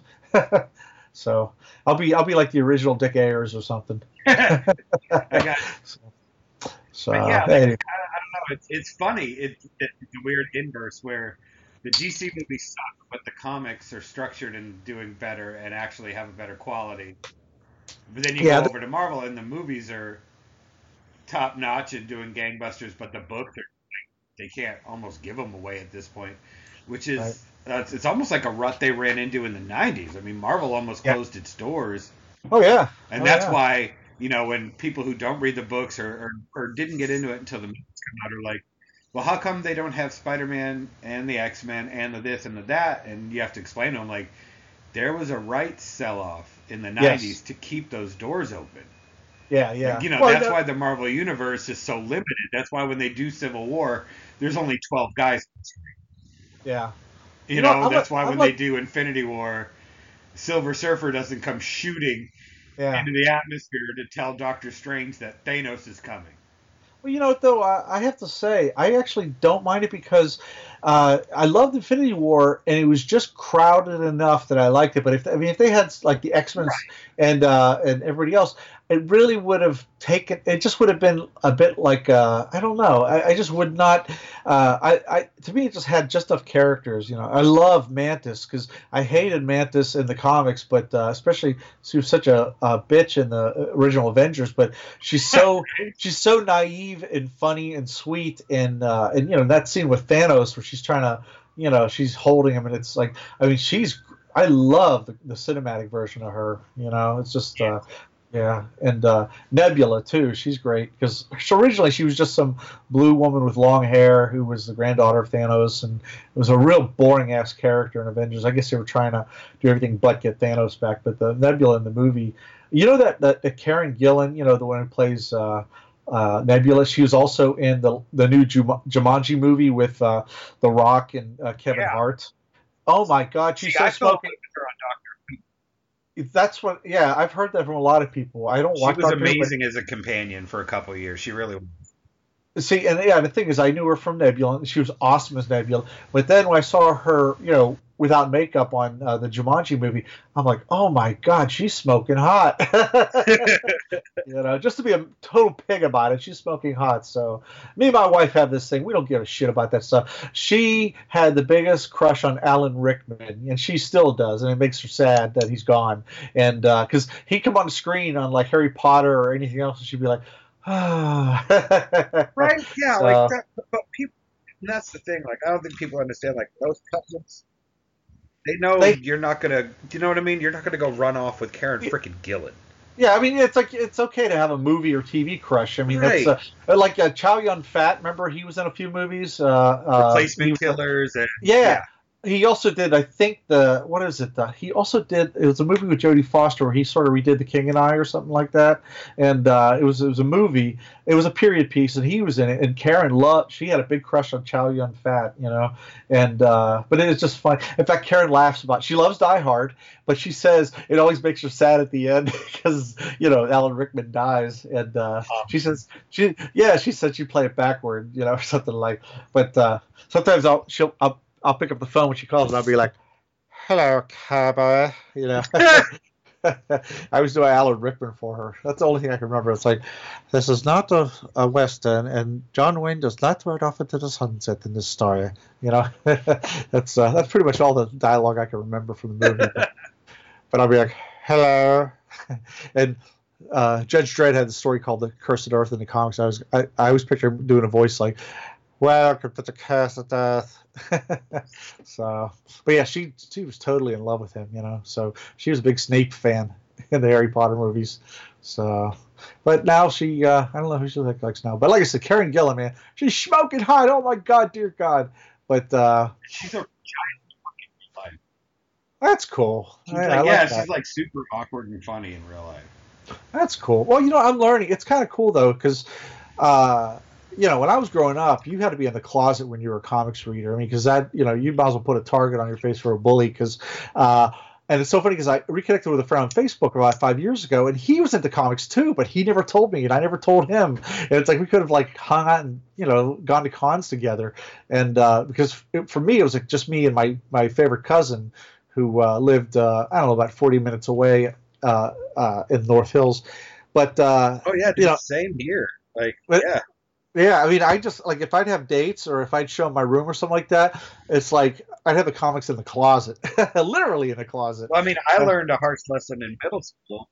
What's that? Is I mean, I was talking to a kid about you know the X Men and Ghost Rider and stuff like that, and yeah, and so I brought my binder that looked like every other kid who had baseball cards and basketball cards. I had my yeah. binder with all the sleeves in it and I had all like the the the Marvel cards that were coming out. Yeah, yeah. I was so proud of it, and I brought it to school, and boy, did I learn a lesson. Oh man, that you know what I mean? Like, I mean, I didn't get beat up, but boy, did that put a target. Oh, that's the kid who. Yeah, yeah, you were a dork all of a sudden. And, yeah. Uh, yeah. Until I started punching, and then I found out I, I was a good at fighting, and b really liked it, and that was part of the uh, what I was talking about earlier about having to get out of Massachusetts. I had dug quite a hole for myself in my teens because I turned yeah. a lot of that anger outwardly, and it got me in a lot of trouble. I get that. I was, you know, what's so funny is, uh, I, my opinion, uh, I think this is just my opinion, okay, and that doesn't mean it's right. It's just more likely to be right. Uh, I would say two thirds of comics creators are damaged goods because I'm definitely that way. I mean, that's why I moved away from Pittsburgh because I was very self defeating, and it it it was like I moved because I got laid off, you know, for about six months. Then my unemployment ran out, and I wasn't gonna continue that stuff because uh, I got the I got more done when I had two jobs on on breaking into comics than I did when I just sat around, you know, uh, collecting unemployment. And uh, so, because uh, I had a sense of purpose, and uh, so I just moved away because there were no jobs. It was 1988. Uh, the 87 crash had hit, and then six months later, I got laid off with a lot of other people. And at the time, uh, Pittsburgh uh, was still recovering from the steel, industry, the steel industry, you know, shutting down in the early 80s. And there wasn't that many opportunities. I stayed with a friend down in Virginia, Northern Virginia, right by the Beltway, Springfield, I think. And uh, uh I looked at the newspaper, uh, and uh, it, it was chock full of graphic art jobs. So I took a minimum wage job at like some place that did vinyl lettering and for cars and banners and stuff like that. And I just planted myself. And then I got another, a different job with a little more money. And then I got promoted like four times in three years. So uh, it was kind of wild. And I thought, hey, I could do this. And then finally it clicked that like, well, how about if I plot this newfound discipline to breaking into comics? You know, it's just another job. Yeah. And uh, if I had not moved away from the comfort zone, I would not have uh, made it in comics. I guarantee you, because uh, you know, because I, I, so I may, you know, I, not me, but I know a lot of people that thrive exactly where they are and stuff like they don't have to move. But I was one of those guys who had to move away, and I was damaged goods because I was really down on myself. I, I was just for uh, I, I have a huge Italian family and they're very bombastic and I'm very quiet and shy. So it would always I usually ended up in my room a lot because my I'd have these uh, great uncles having these loud poker arguments with my dad and you know, all these cigars and everything and I didn't mind that but it was like they'd be like, "You cheated!" Blah blah blah blah blah. It was like it always ended with like accusations and shit. But I mean, it was like explosive, and I was like a little church mouse. I, I would go sit up in a room and draw. But anyway, the reason I feel like I was a bit damaged is because I was very proud, but uh, I was also very shy. It's like I drew a uh, jam piece of the Avengers, I basically, without I didn't know anything about light tables, I drew uh, a myth uh, hodgepodge of uh, all the Avengers characters up until that point, you know, 1976 or 77. And I used different, like I used a, a George Perez Iron Man, I used like a John Buscema Thor, and just stuff like that.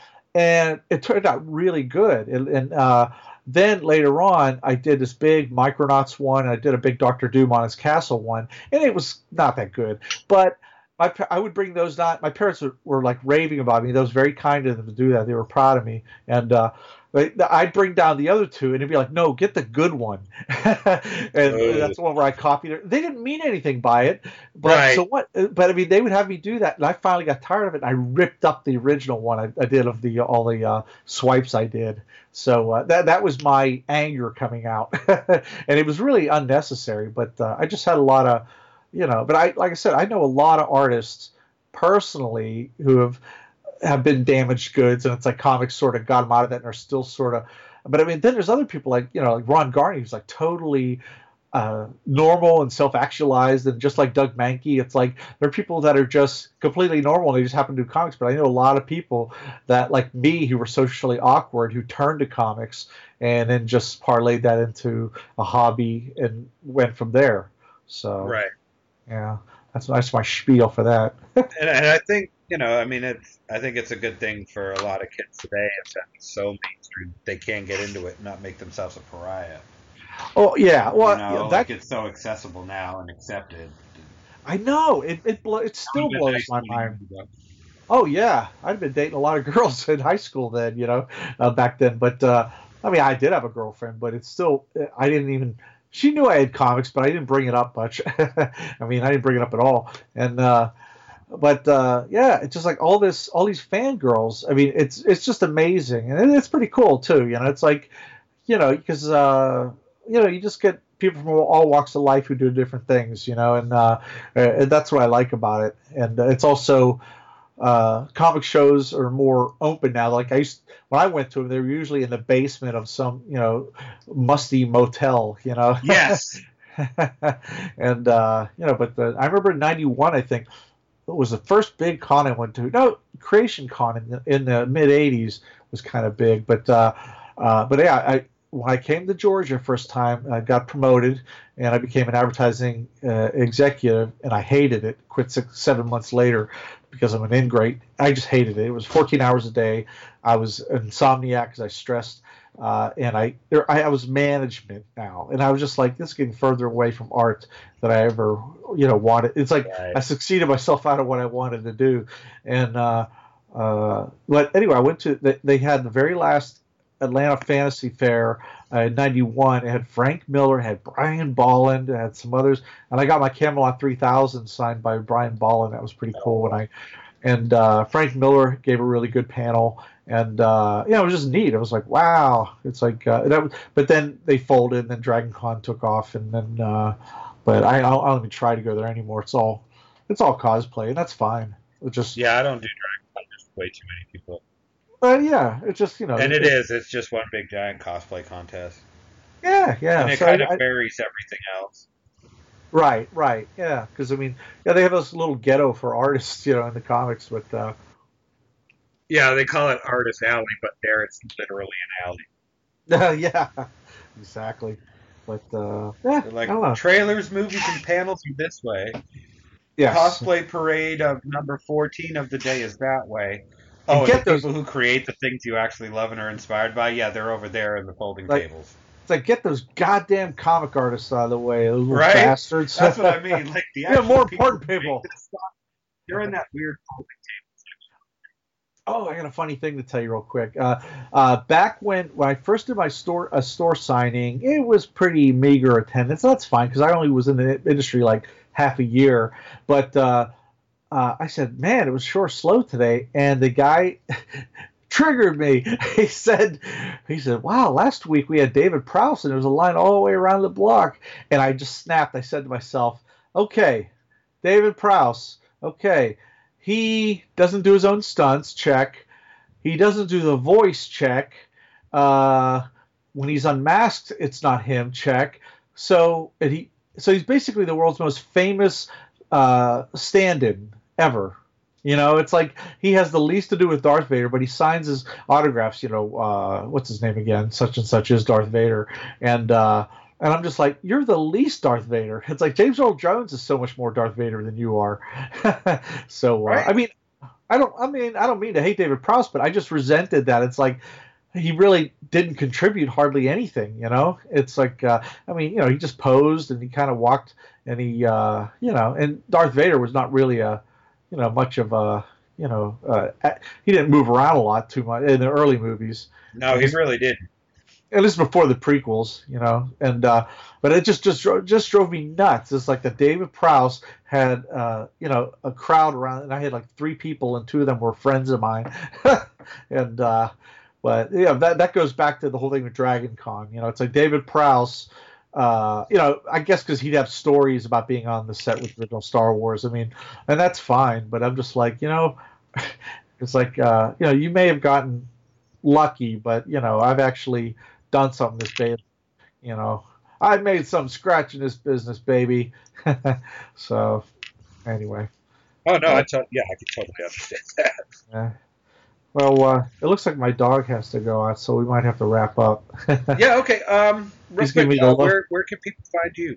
Ah. Okay. Yeah. Uh, for uh, commissions of any sort, preferably superhero, uh, it, uh, you can go to www.drewgeraci.com. That's D R E W G E R A C I dot com. And then for my novel series, which I have a couple sample chapters on that are non spoilerish that is www.drewgeraci author.com. And uh, so I have two websites. I'm on Facebook and I'm open with commissions and uh, anything you want. So uh, just uh, let me know. And uh, if you want to get in touch and have some, uh, get some real kick-ass art, or I even sell prints. You know, people want to buy prints of various characters like the Hulk and such. I bring to shows. So uh, yeah, that's about it. That's that's uh, you know, and uh, the the demands is the name of the book series on Amazon. And if you just look up Drew Geraci, the demands, you'll take it right there. And I have an Amazon page, and I tied in with all the other, uh, at least 30 trade paperback collections that I've been a part of. You know, nice. so uh, yeah, so it's on my Amazon page. So you can see that, you'll see 52, you'll see Thor, you'll see this and that. So uh, yeah, I'm learning little by little. So, but uh, yeah, like I said, it's my little dogs kind of give me that look like, you know, shut up, daddy. teeth are floating. exactly. Hey, I haven't heard that since my grandma. My grandma used to say that. I love that. so, that's too cool. Wow. All right, man. Well, uh, do you have anything else to say yourself? nah, man, that's it. Uh, thanks for taking the time out. And like I tell everybody who comes on, um, the show's open door. You can come on anytime you want, anytime you got something new, or you just want to do like what we did today and just kind of nerd out and talk about drift from point to point and talk about yeah. different experiences and things that we love and what inspired it. You know, well, you're always thir- welcome on whenever you want. When the third book comes out, though, I, I hope it'll be like a month or two, and I, I hope that maybe you know I can pop by and promote that. Anytime. Hey, thanks a lot. I had a really great time. Very relaxing. Me too, man. All right. You take care, bro. All right, dude. All right. Bye. Bye.